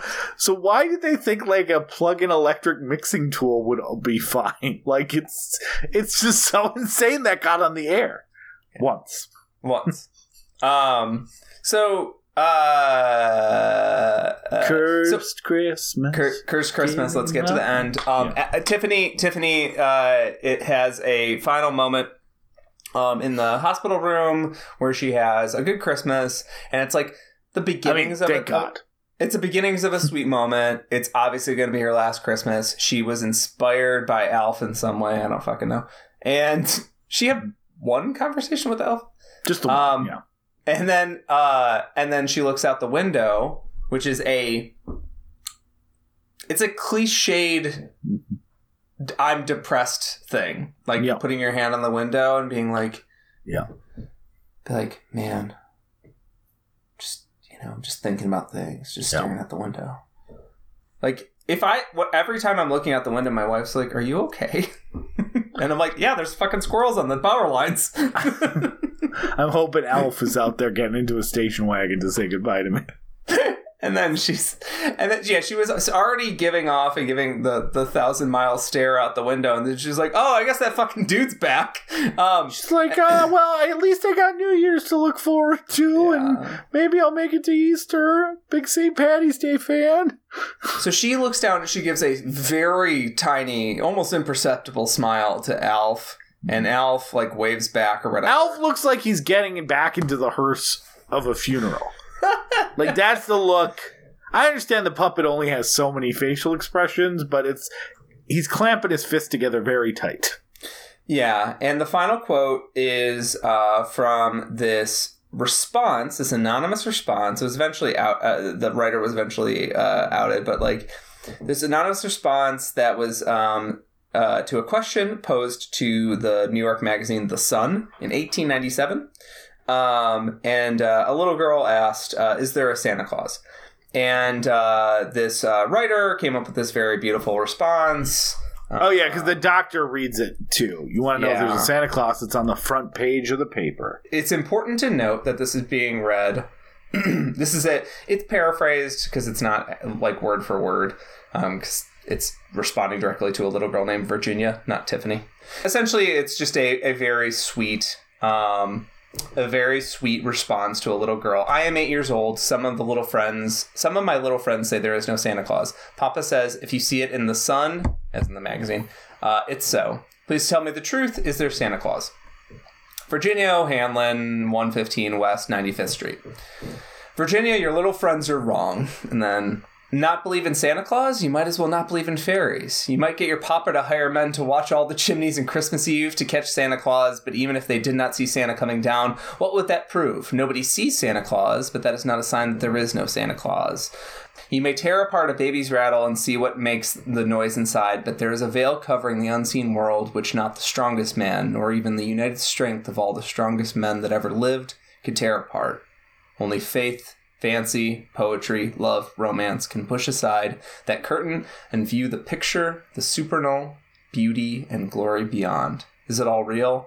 Ah, Virginia, in this world there is nothing else real and abiding. No Santa Claus, thank God he lives and he lives forever. A thousand years from now, Virginia, nay, ten times ten thousand years from now, he will live he will continue to make glad the heart of a childhood. And then it ends with this weird part where it's like, and if you suspect your friends of being communists, please contact the Center for Un-American Affairs. I think in, in the 1897 they would have been more concerned about anarchists, um, but also commies. Um, but they Are your friends talking about the Bull Moose Party? but the point uh, the, the, the reason i wanted to read a little quote from this because it's very it's a very like beautiful sort of like um Yeah, it, it has elf energy. And it's it's very it's it's been often reprinted but the the way that it's read by cleavon little in the end is like raw and heartbreaking and mm-hmm. sad and you're looking at a little girl that the show has told you is dying mm-hmm. and then it just ends and then they're playing silent night in the background with like a children's choir and then it just ends and then it shows you the, the names of two dead children Yeah, R.I.P. to a real one. a real dead Like literally a real one. Yeah, Yeah. R.I.P. to a real one. And um, it's it. I, I suggest looking up. I'm not going to read the entire thing. I just want to read little chunks of it because it's just a very, it's a very uh, like a beautiful piece of writing. It's often reprinted around Christmas time. Um, but uh, it's it's playing with forces beyond beyond the ability of Alf. Um, and it's it's it's it's it's rustling in in this like this deep, dark, dangerous woods of like who is seeing your show? Who is interpreting this? What are they taking away from it? Like what is your intended message to the to the world? And like i understand that like paul fusco like obviously took this stuff very seriously to do this on his own time enough that it inspired an episode at least according to the like the canon.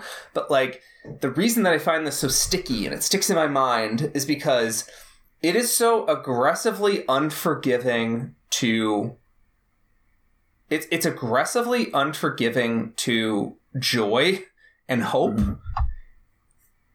And it makes a small amount of space for sentimentality.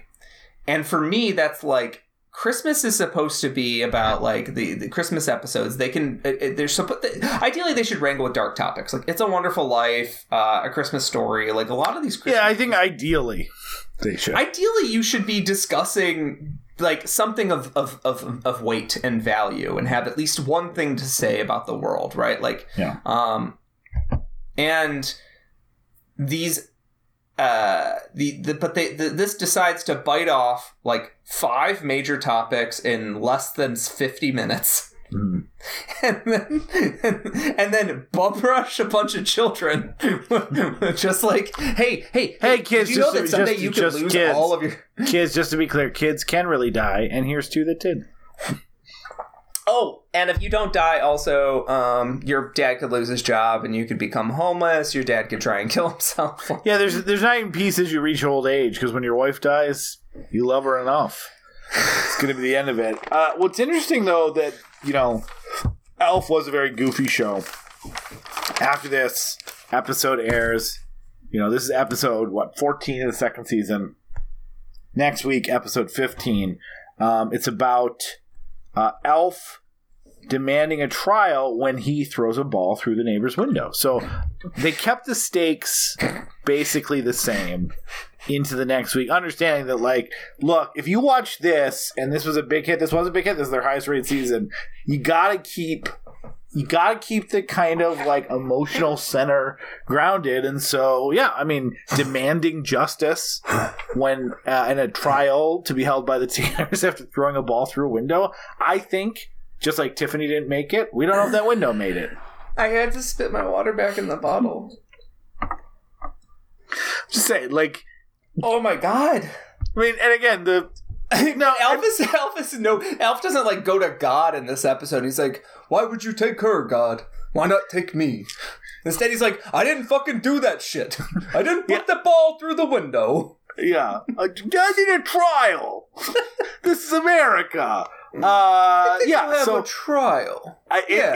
it, it is funny though because yeah, you're right. This was those were the stakes the the Alf Christmas special was working in, and then every other episode was working with those kind of stakes. So yeah, I mean, again. It, it's like if all of a sudden an episode of like Muppet Babies is like, "Hey, Mr. Nanny or Miss Nanny didn't touch Skeeter the right way." It's like, oh, whoa, God. wait a second, this is not in line with what the show is about. Like, and then just the next week they're like, Kermit loses his ball.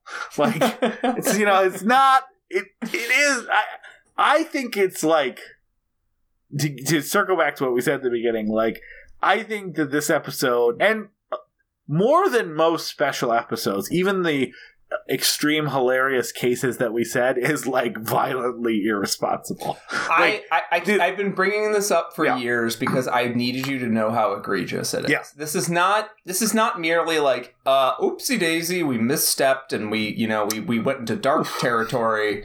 Um, this is this is truly like if you haven't seen this, I don't know why you're still listening, but if you haven't seen this, seek it out. It's on YouTube. Yeah. Watch it. It's forty percent the length of this episode. Because if you watch it, I am relieved of my curse, and you get to carry the curse going Yeah. forward. And it's like an it follows curse. And then eventually you come back to the YouTube comments and say, still makes me cry every time, best piece of Christmas media of all time. And then uh, you end up on your own journey to Melmac someday.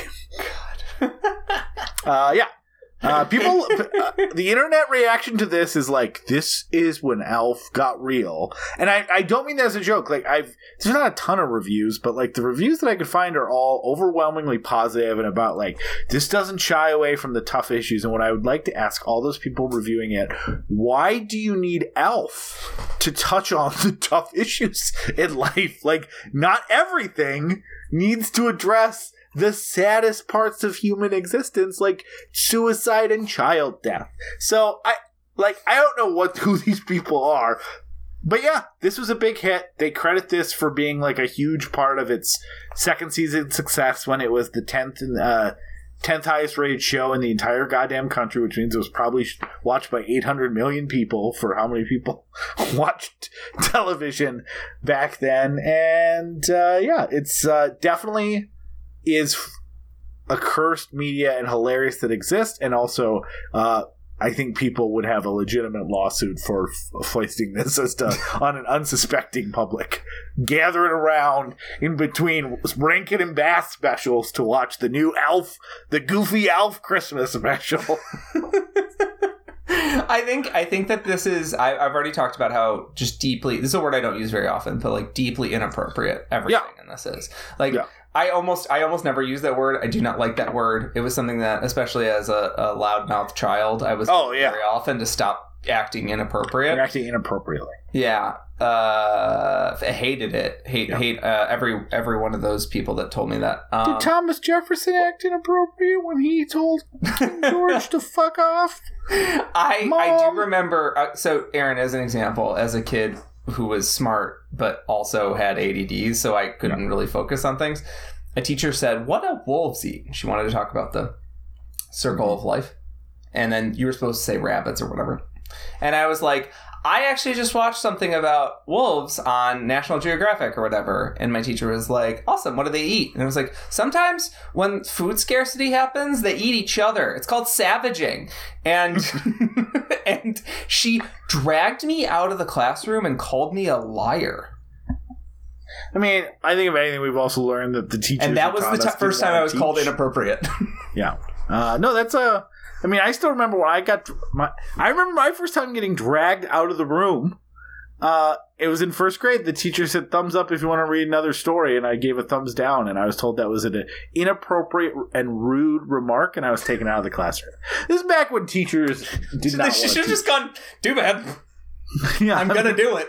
like, like, hold on. Why is thumbs up okay, but thumbs down isn't?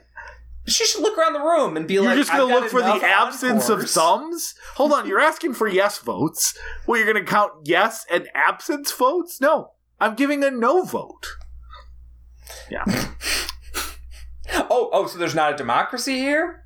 yeah. There's just yes and shut the fuck up. It's Not very cool, Miss Riley. totalitarian. Yeah. Like, like as long as Saddam Hussein wins the election, which he also engineered, kids want to hear the other story. Um, then you, you you get punished for voting against him. Yeah. Um, but but my point is that like the word inappropriate, I very very largely uh, avoid because the idea that like there's appropriate spaces for conversations or appropriate spaces to make comments is is very often like not quite my bag.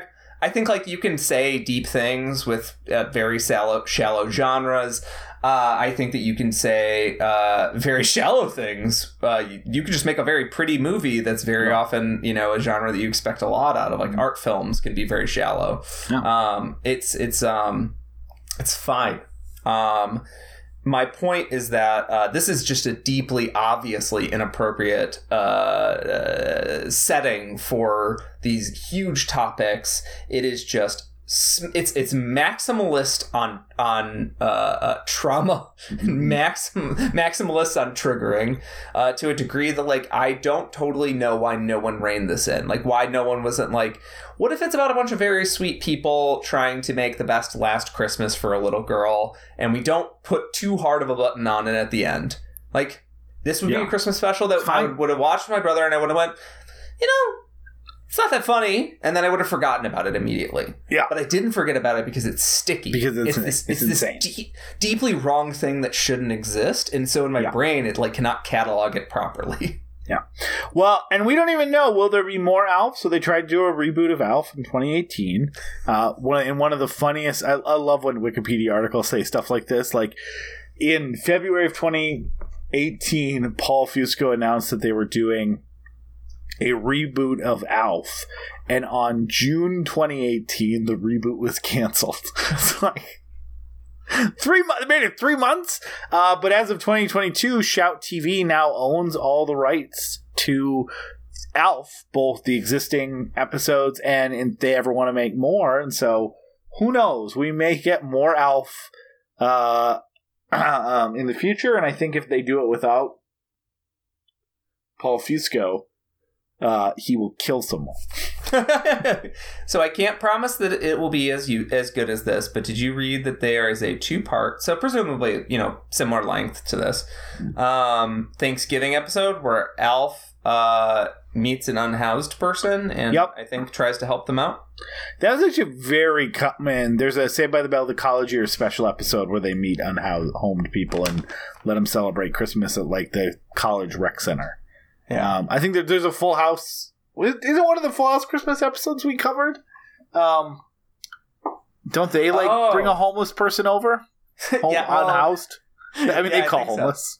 Yeah, yeah, yeah, yeah. I, I, I think so. There's, and there's definitely the one where Mickey. There's the one with Rooney Mickey is the- Rooney. is the, is the lonely magic shop proprietor that everyone knows. takes Uh, them- who, who takes them hostage before they We should just do our next Curse Christmas should just be sitcom Christmas episodes. But uh yeah, this was nuts. Uh we're gonna end the month, at least from a Christmas perspective, next week, with uh, another cursed piece of media that shouldn't exist and shouldn't be good, but I'm hearing rumors it's good. Yeah, And that I- is- I've, I've watched. I watched half of it right now, and I like it. That is so I guess I, I was wrong, Peter. It's only six episodes. It's not eight. It's not eight. Okay. Earl earlier reports that I read were incorrect, and the finale airs on December 14th. It would be Um, weird if it ended on like Yeah. January third. but yeah, the Tim Allen uh, Legacy sequel Disney Plus TV show, The Santa Clauses. We're going back for more, more Tim. Allen. Is Martin Short in any of them yet? not yet. They've had cameos with a lot of the old the old folks, but not. They haven't brought back Shorty. Well, let's see. I mean, does he die? How am I going to get my Shorty back? Who who who who? and I don't know what I'm going to do without my boo.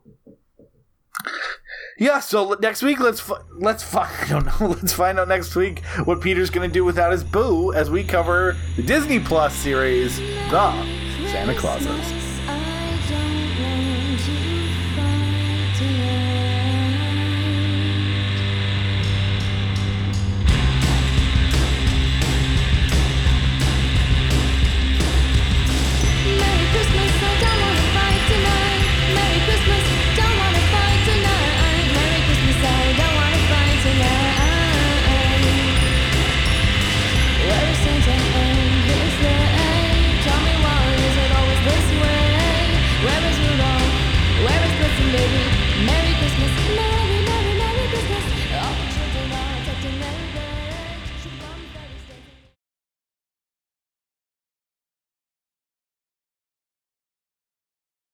Thank you so much for listening to We Love to Watch. If you made it to the end, hopefully you liked what you heard today. And if you'd like to hear more, please go to patreon.com slash we love to watch. And if you can chip in a few bucks, that would really help us keep the lights on and keep us moving forward. Uh, it wasn't an implicit threat by Peter. He just didn't know how to say it. But either way, we'll continue to make more. But it would be helpful uh, as we explain to our loved ones where all our money is going, which is all on server space. Uh, if you can't, uh, if you don't have a few bucks to chip in, we totally understand. And you want to support the show, we truly, absolutely would appreciate a uh, review on iTunes. I know every podcast says it, and it's because it really does help. And so every podcast wants that help. So please go leave us a positive review so that when people find this show organically, they hopefully want to tune in and listen. And thanks again for all of your listenership and support and time throughout the years. Uh, we really do appreciate you. Uh, with kisses and smooches, Peter and Aaron.